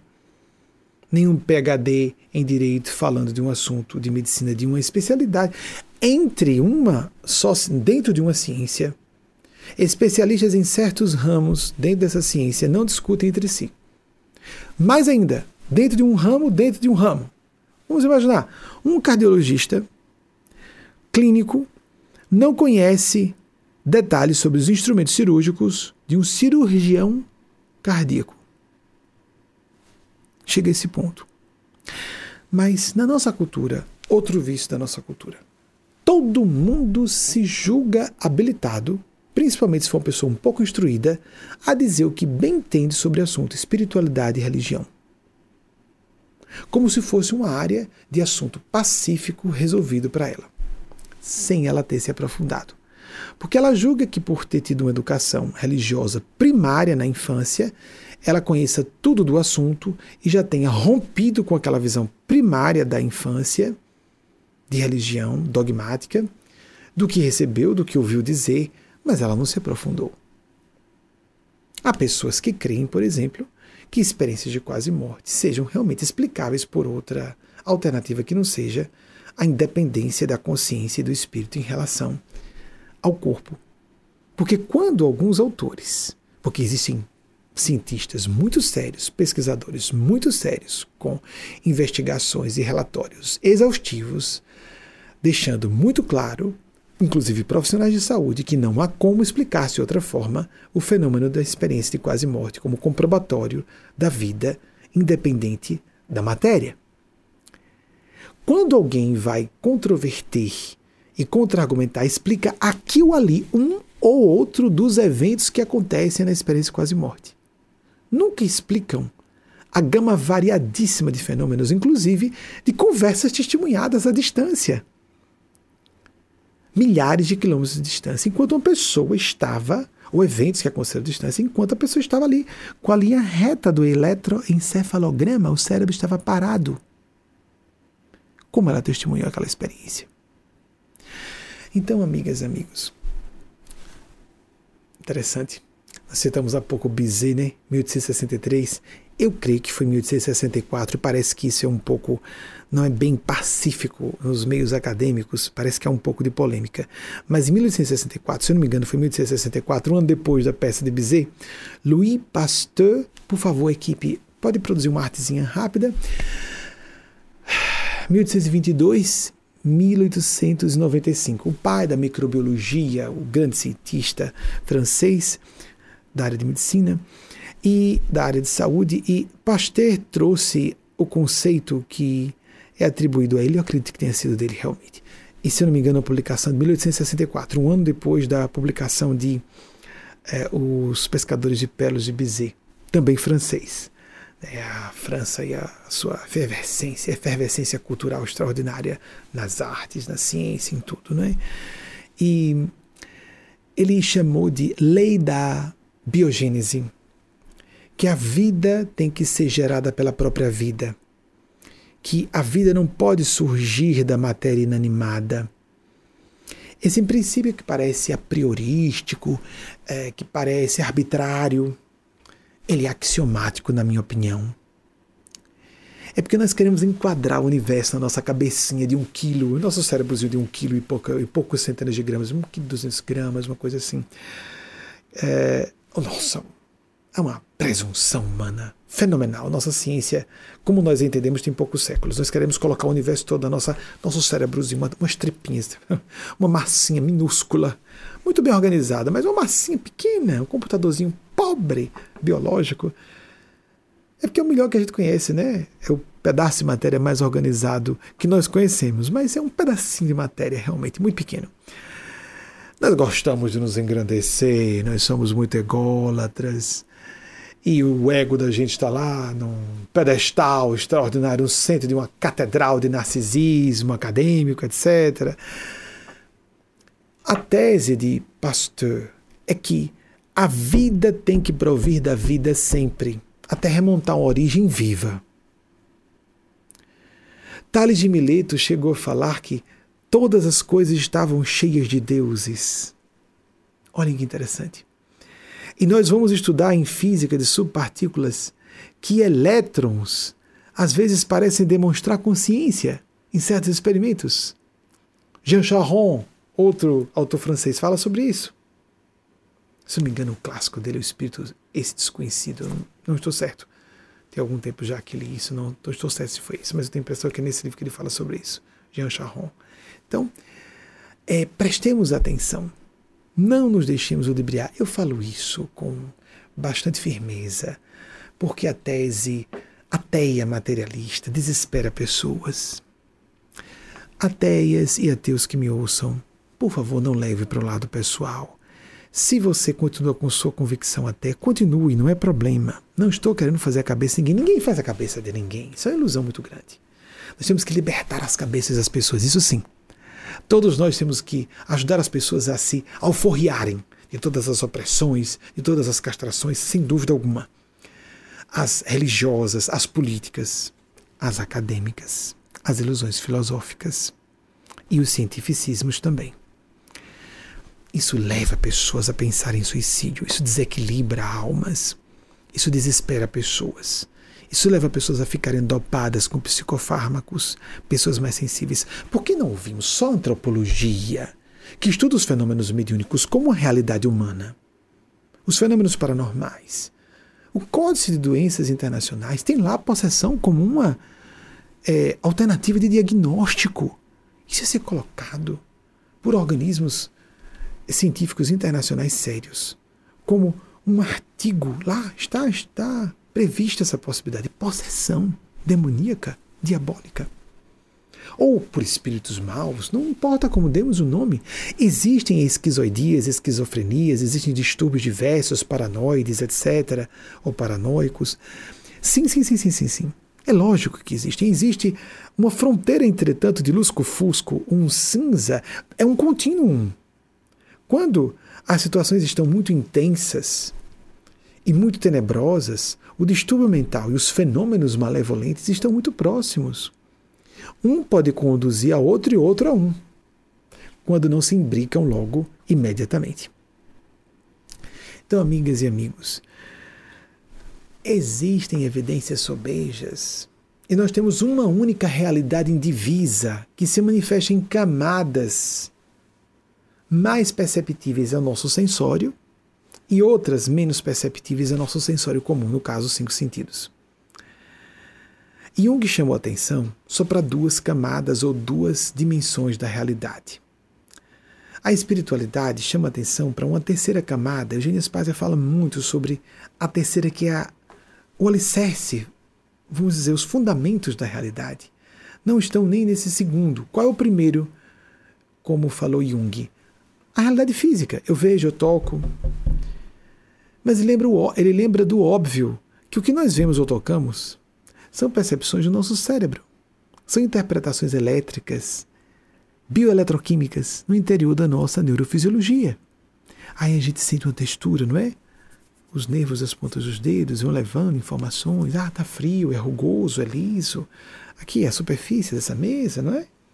Aí você sente aí, está tá sentado aí ou sentada, está é, na poltrona, está na cadeira, está recostada ou recostado na sua cama. Você sente, não é? Se são almofadas fofas ou o que for. Você está com o seu celular na sua mão, está projetando a transmissão no seu televisor.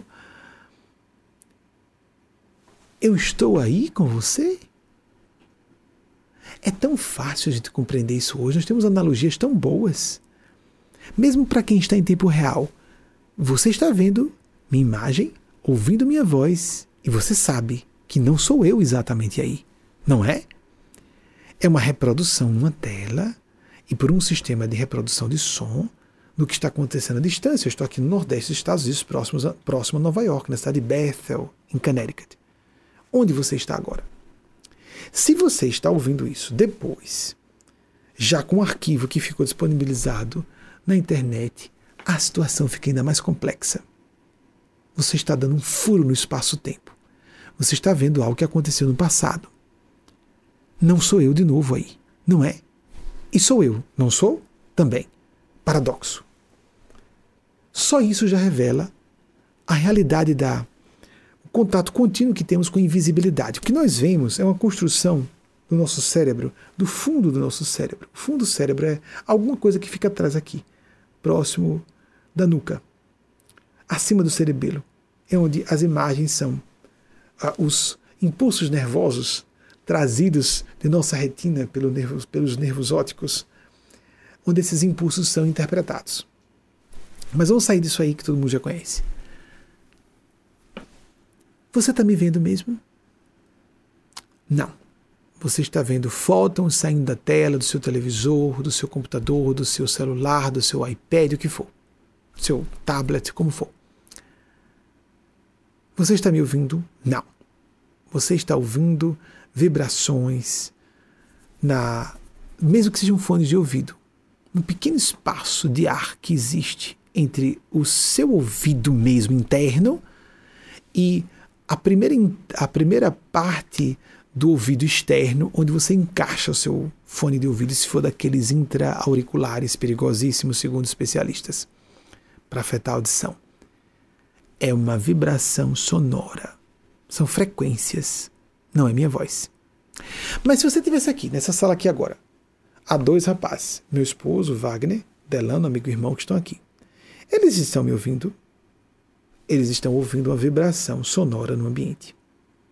Eles estão me vendo, nenhum dos dois, porque o Delano está de costas e Wagner está vendo reproduções nos, não, nos, nas telas.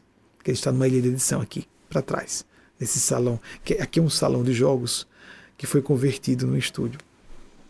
Nós moramos no outro piso, em casa de amigos daqui dos Estados Unidos, nosso grupo aqui.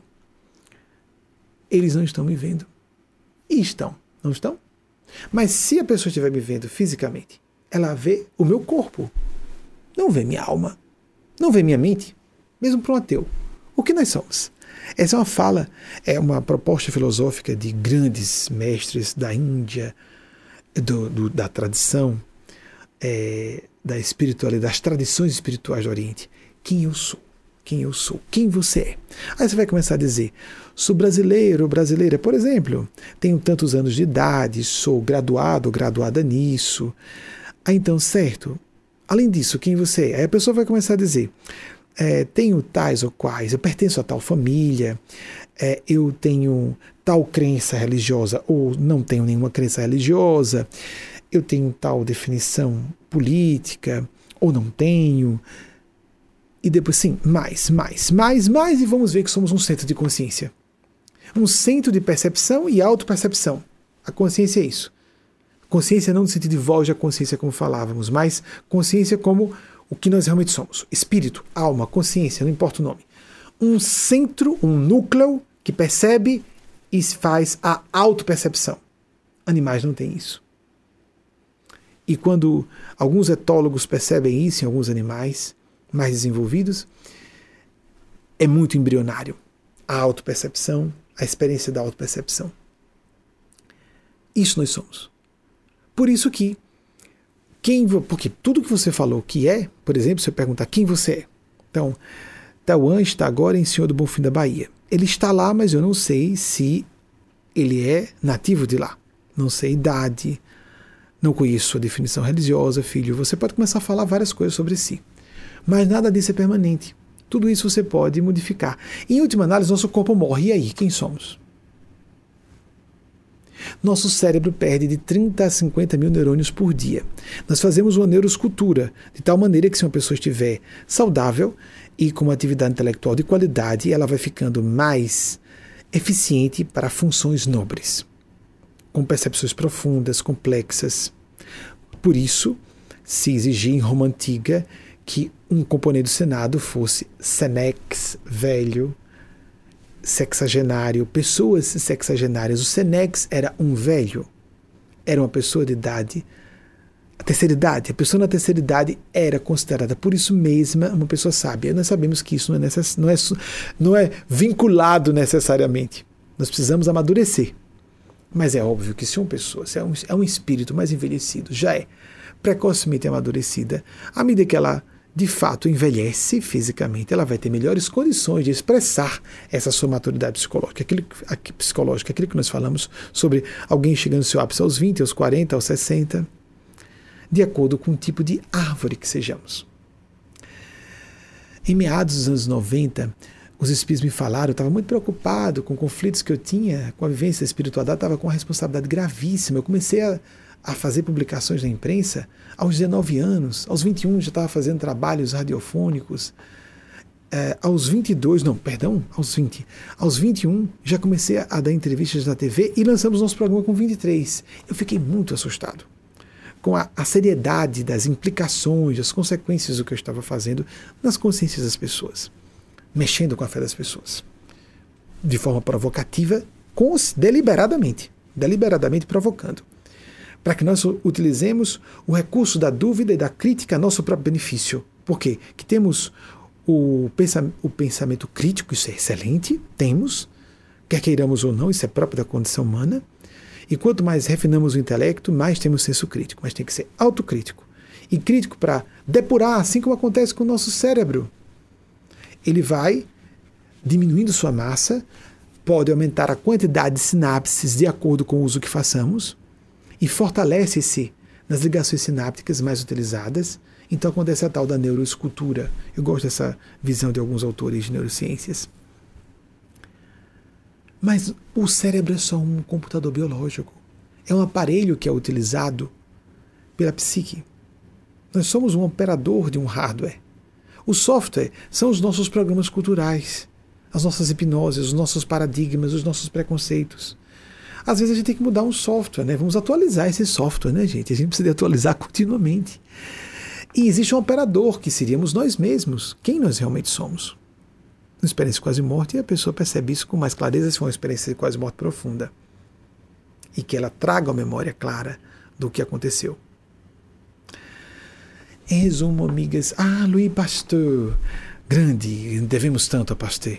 1822, 1895, ele não concluiu, não chegou a fazer os 73 anos que faria naquele ano eh, de 1895. Está aí o grande microbiólogo francês, ou considerado o pai da microbiologia, Louis Pasteur. Amigas e amigos, vamos encerrar aqui a nossa palestra desse domingo. Agradeço a atenção respeitosa de todas e todos vocês. Peço com muita transparência que atribuam às minhas limitações humanas qualquer falha de coerência, de uso do vernáculo, de concatenação das ideias, atribuam à minha pessoa.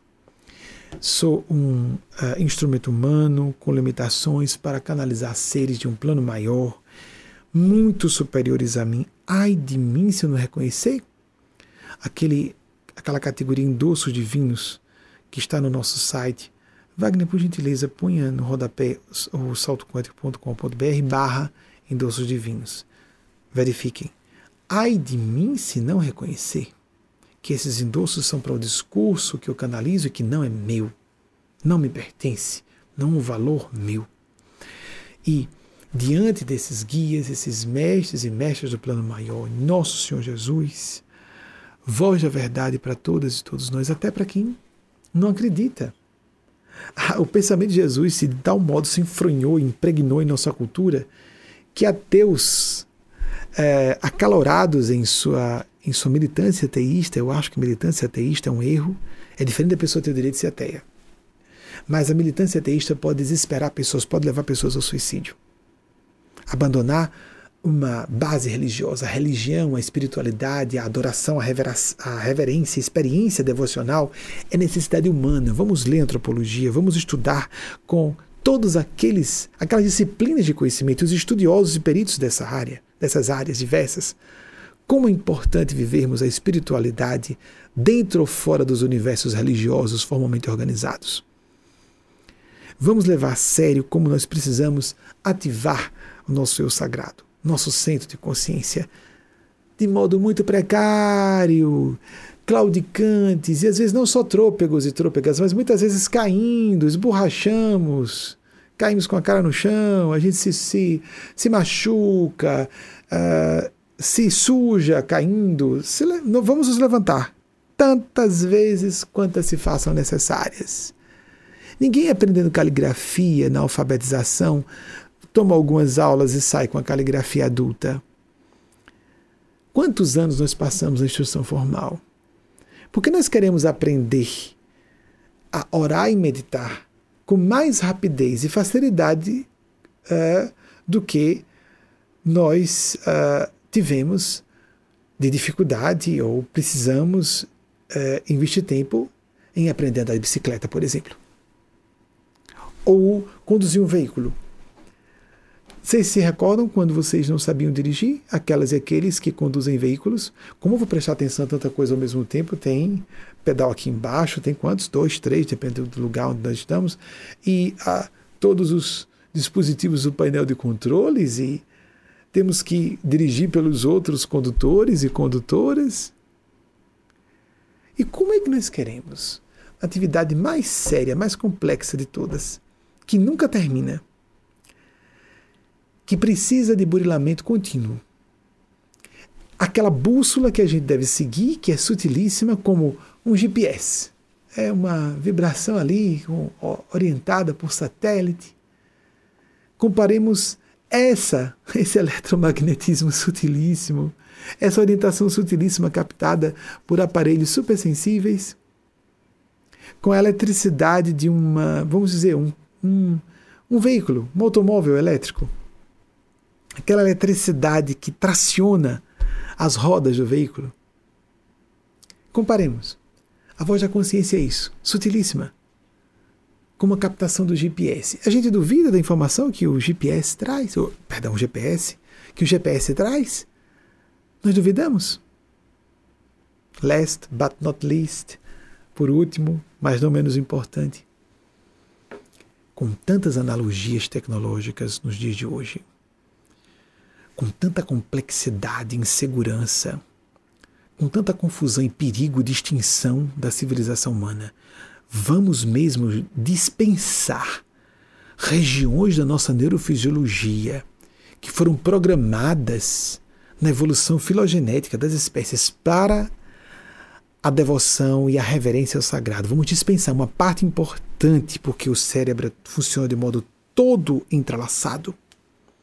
Uma região mal utilizada gera uma, uma função mais precária ou mediocrizada, permitam, em todas as outras. A atividade física ajuda a pessoa a funcionar melhor as suas funções cognitivas. Só para dar uma ideia. O cérebro é ativado. Não só por causa da questão da circulação, não. Não só isso. Porque há um sistema motor do cérebro. Há sim algumas especializações em certas circunvoluções, mas essas especializações não são absolutas. Vamos dispensar o tal do The God Spot no cérebro a região orbifrontal direita do cérebro, que nos dá uma visão ampliada da realidade. Vamos colocar sucedâneos limitados, né, sucedâneos medonhamente mesquinhos da divindade, da experiência do místico, do sagrado, o mistério indevassável. Não vamos entender Deus, dê outro nome, dê outro nome a Deus. Ele, ela ou ela, ele não vai se incomodar. Mas essa rede de seres supralúcidos, supra-inteligentes existem. Amigas e amigos, vocês acham como existe uma poderosíssima quantidade de evidências, os Ancient Aliens, que nós somos visitados por civilizações mais avançadas que nós na antiguidade? Vocês sabem que há construções monolíticas, colossais, que hoje nós não temos recursos de engenharia civil para transportar e colocar essas estruturas monolíticas gigantes, pesando muitas centenas, às vezes mais do que milhares de toneladas, onde foram colocados? Em vários pontos da Terra. Pesquise um pouco sobre isso. Cada vez um número maior de pessoas aceita isso, por exemplo. Civilizações muito avançadas, tecnologicamente, sem dúvida existem, ponto. Sem dúvida estiveram aqui, ponto. Sem dúvida nos observam, ponto. E quando avançam muito, não ficam nesse ramerrão dessa nossa tecnologiazinha de aperta botão. A gente já não pode mais nem dizer clicar, não é? Que antigamente a gente clicava. Não tem mais o. Isso é onomatopeico, né? Clicar a gente só toca. A, a geração das criancinhas que nasceram na era touch, touchscreen, que então pega uma página, as primeiras vezes que eu vi, eu vi uh, apresentações disso, eu sei que muitas e muitos de vocês também se assustaram. A criancinha toca numa página de uma revista, uma, uma, uma publicação impressa, está quebrada, né? porque toca e não, não abre ali, não é, o hiper, não é o hiperlink. Então a criança fica, é, está quebrada. Nós estamos acostumados com a magia da tecnologia, não é? Mas a magiazinha tão limitada. Aí a gente acredita se vir um disco voador, ou uma nave, um OVNI, não é? Um objeto voador não identificado, um UFO. Então, aí nós vemos e. Ah, isso eu acredito. Isso eu acredito. Mas isso é o mesmo que acreditar em asas de anjos, porque se não tem gravidade, então devia ter asas. Existem civilizações assim, indubitavelmente, que usam aparelhos com uma tecnologia assombrosa e eles fazem questão de se deixar filmar.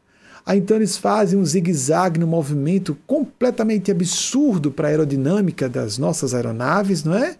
Eles estão usando a tecnologia que claramente interfere ou ignora as leis da gravidade, mas ali, amigos, amigas, permitam dizer, eles estão fazendo devagarzinho para a gente registrar, porque eles não precisariam se deixar registrar.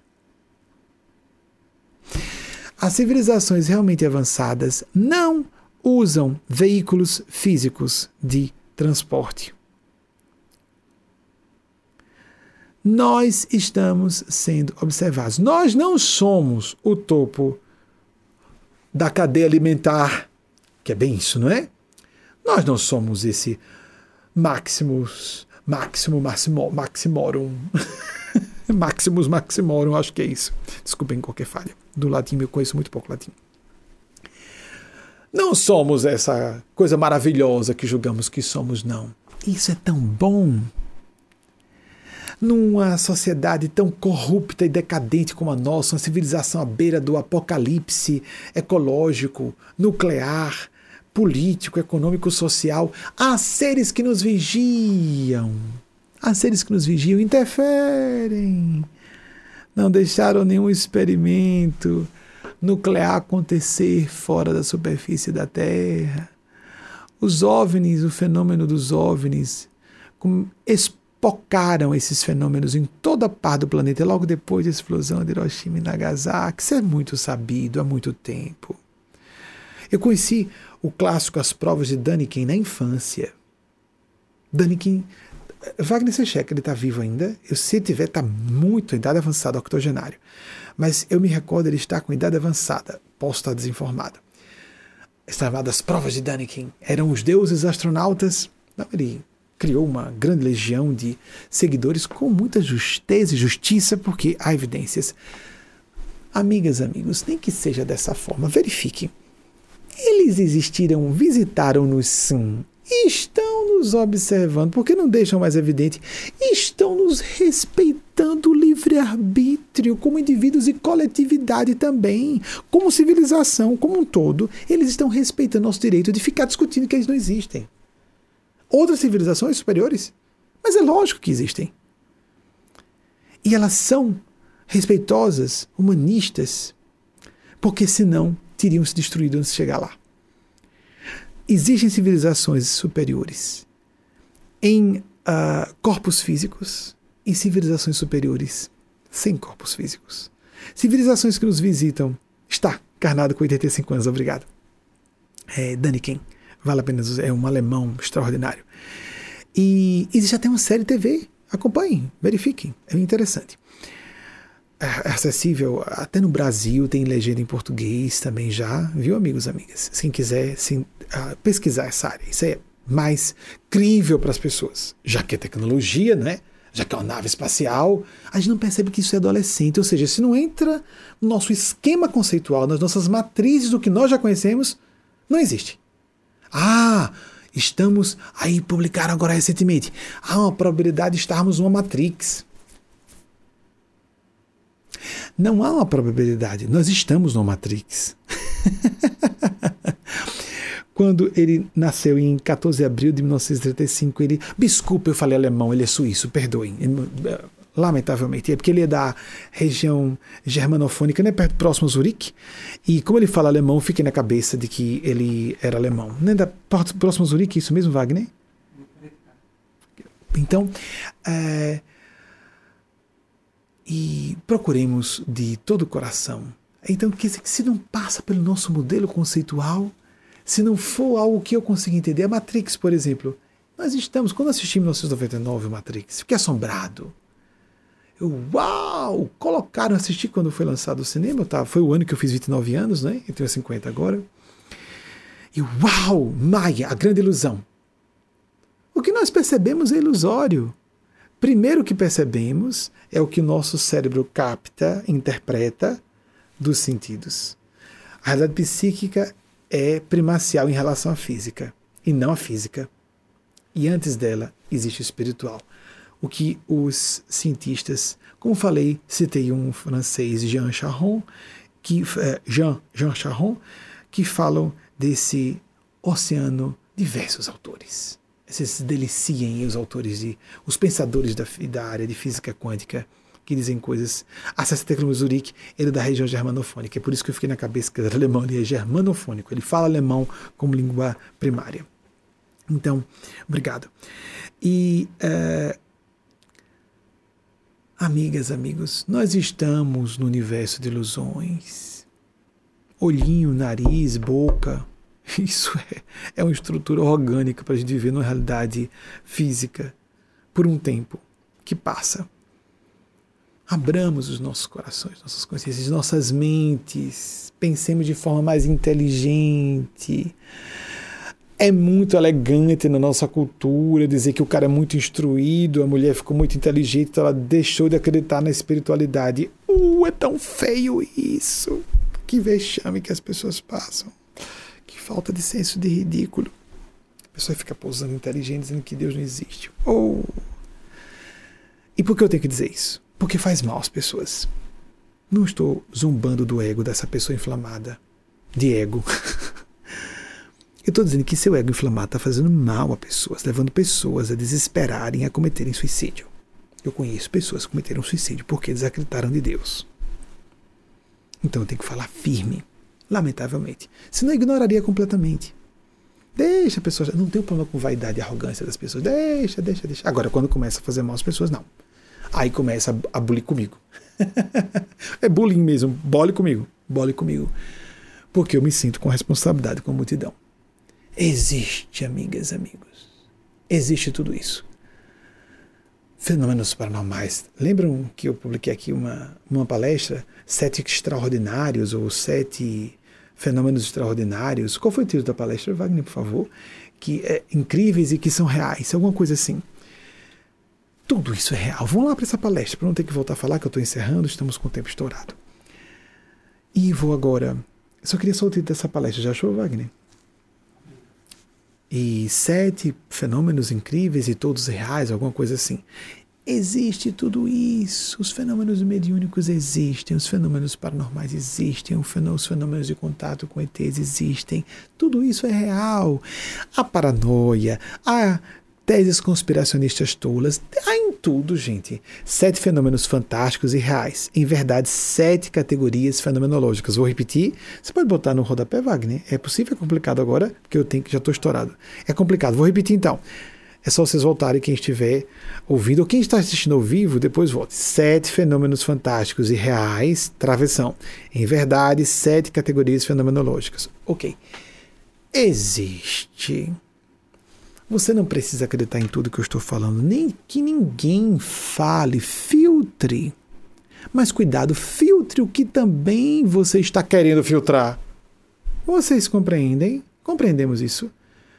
A gente fica numa gôndola do supermercado. Ah, isso eu gostei. Ah, isso eu não gostei, não. Não, isso não foi do meu agrado. Não, na minha concepção, isso não é verdade, porque eu não gostei minha criança interior, meu arrogante interior, tudo que há de vicioso e que empena a minha percepção da realidade, é prejuízo meu próprio. Eu me prejudico. Não é, eu não estou homenageando ninguém tentando enxergar as coisas de modo mais crítico e autocrítico. Eu me protejo de minhas próprias loucuras e demências. Todos nós temos áreas de demência, de estupidez, de loucura. Ah, Estou aqui com Jesus, estou salvo para sempre. Há pessoas que se persignam com sinceridade e devoção, e há pessoas que estão se persignando, se condenando ao fogo do inferno que elas próprias pregam. Ah, eu estou livre das religiões. Precisamos abolir a opressão. Mas nada gerou mais opressão e mais totalitarismo do que política ateia. Formalmente, oficialmente ateia. Isso aconteceu com Stalin, na Rússia e com Mao Tse Tung na China. Nada foi mais opressivo. do que uma política materialista. Que eu saiba, a Coreia do Norte também é. Uma política materialista definida formalmente, oficialmente. Nada é mais opressivo que isso. Então não imaginemos que a gente está libertando pessoas de atavismos, de primitivismos e opressões, negando a religião sem oferecer algo melhor. Então vamos agora rapidamente fazer uma prece. Invocar essas forças celestes, porque há uma experiência mística quando juntos e juntas oramos. E em seguida haverá a mensagem que o Espírito Temístico lhes trouxe. Em nome de Maria Cristo, se você quiser acreditar nisso. Se não, aceite o conteúdo, avalie o conteúdo. O que interessa é o conteúdo, é a mensagem. E espero que você tenha uma excelente semana. Seus entes queridos, que seus projetos pessoais estejam debaixo da proteção desses seres. Eu não vou voltar mais à tela, faço a prece e em seguida uma oração aqui em conjunto. Jesus pediu que fizéssemos. Há uma força coletiva, há uma experiência mística, uma egrégora, como falam, esse, essa sinergia que é algo maior, um todo maior que a soma das partes. Vamos fazer isso. Para quem está ao vivo, experimenta melhor estabeleça o seu hábito diário. Filtre qualquer, o que qualquer pessoa diga, mas filtre seus filtros também. Faça a sua experiência diária. Perquira, vamos perquirir, vamos questionar, vamos nos informar e vamos selecionar o que seja melhor realmente para nossa paz. Não euforia, paz, centro de consciência, dever cumprido, felicidade com propósito de serviço ao bem comum. Senão, nós não estamos obedecendo a nossa própria natureza humana, que é de serviço. Nossa natureza gre gregária, social, implica que vivemos num tecido de, de interdependência, de serviço. Ter um propósito para viver, percebendo que estamos sendo úteis a outras pessoas, de acordo com sua vocação, de acordo com sua circunstância. Não é questão de tamanho, paixões, sonhos grandiosos, isso é tudo ilusão do ego. Ah, a, a, a tal da Matrix. Entra aí. Em qualquer religião formalmente organizada ou fora delas, em qualquer tipo de uh, conjunto de convicções ou princípios que você expose como mais apropriados para você, atenção. Procure viver a sua própria conexão com a espiritualidade, com Deus todos os dias. Há mil opções de meditação, algumas muito sérias. Se encontra até isso, algumas de qualidade na internet. Mas eu sugiro que não fique com aquela ilusão do pessoal do Oriente. Ah, eu e Deus já somos um. Nossa, que fantasia, que loucura, gente. Sai de um extremo para outro. Ou a pessoa se sente um animal no caminho da sepultura. Ah, estou apodrecendo, está tudo apodrecendo junto comigo. Ou então eu já sou Deus. Eu e Deus somos um. Por que não saímos dos extremos opostos? Por que não buscamos o equilíbrio, o caminho do meio? Propôs isso Siddhartha Gautama, propôs isso Sócrates, propôs isso Aristóteles, propôs isso Confúcio. Meu Deus, equilíbrio, equilíbrio, centro, eixo. Vamos buscar, como diz o Espírito Mateus Anacleto, um dos guias da nossa instituição, o princípio da totalidade. Para isso tem que haver, um, primeiro, um pressuposto de equilíbrio que, para que enxerguemos tenhamos um senso de. não só enxerguemos de modo mais panorâmico, mas tenhamos também senso de proporções mais adequado. Ou proporções mais adequadas. Esse senso que nos faça ter uma visão mais adequada de proporções. Um beijo no coração de cada um e cada um de vocês. Uma excelente semana para todas e todos. Até o próximo domingo, se a Divina Providência nos autorizar. E agora vamos fazer a nossa prece de encerramento. Nosso Senhor Jesus, voz da verdade para todas e todos nós, solicitamos a sua irradiação, a sua misericórdia e a misericórdia da face maternal de Deus também, para nossa condição de pecadores e pecadoras, pessoas limitadas, que saiam, que saiamos da obscuridade de nossa ignorância, de nossa insensibilidade, de nossas teimosias para que o Senhor nos esclareça, nos ilumine. Nossa Senhora, refletora viva da infinita bondade de Deus a Mãe, pedimos a Senhora nos acolha em seu regaço maternal e nos ajude a nos aceitar e depois de nos aceitar, nos educar com disciplina para nos tornarmos seres humanos melhores. Nosso Senhor Gabriel, que visitou Maria e a fez grávida de nosso Senhor Jesus de modo místico, na nossa opinião, Pai de Jesus, Pai de todas e todos nós, proteja-nos, conduza-nos. Essa Santíssima Trindade Crística, Jesus, Maria e Gabriel, ou para quem quiser falar com o Espírito Santo de Deus ou com a própria divindade, a quem nos dirigimos não importa, não importa exatamente. Anjo de guarda, Espírito guia, não importa civilizações alienígenas que nos ouvem telepaticamente, sim, de fato. Mas não viajemos nas nossas fantasias, nas nossas divagações, que nos compensam nossos complexos de inferioridade. Ah, estou aqui em conexão com o ET. Aí eu fujo de minhas responsabilidades, ou então estou aqui com o guia espiritual e fujo dos meus deveres. Com o mundo hoje, com meu cotidiano hoje, com as pessoas com quem eu convivo agora. Amigos espirituais, civilizações superiores, gênios celestes, gênios do bem. Porque se falamos que existem os gênios do mal, existem os gênios celestes, os anjos que representam Deus.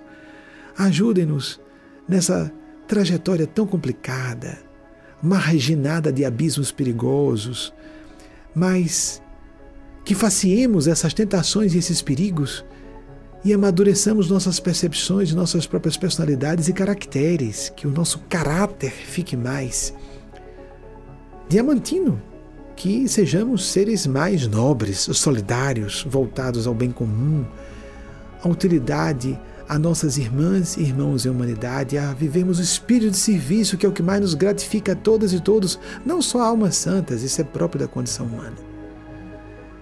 Nossa Senhora, Nosso Senhor Jesus, Nosso Senhor Gabriel, Espíritos Santos de Deus e o próprio Espírito Santo de Deus nos iluminem, nos inspirem e nos protejam hoje e sempre.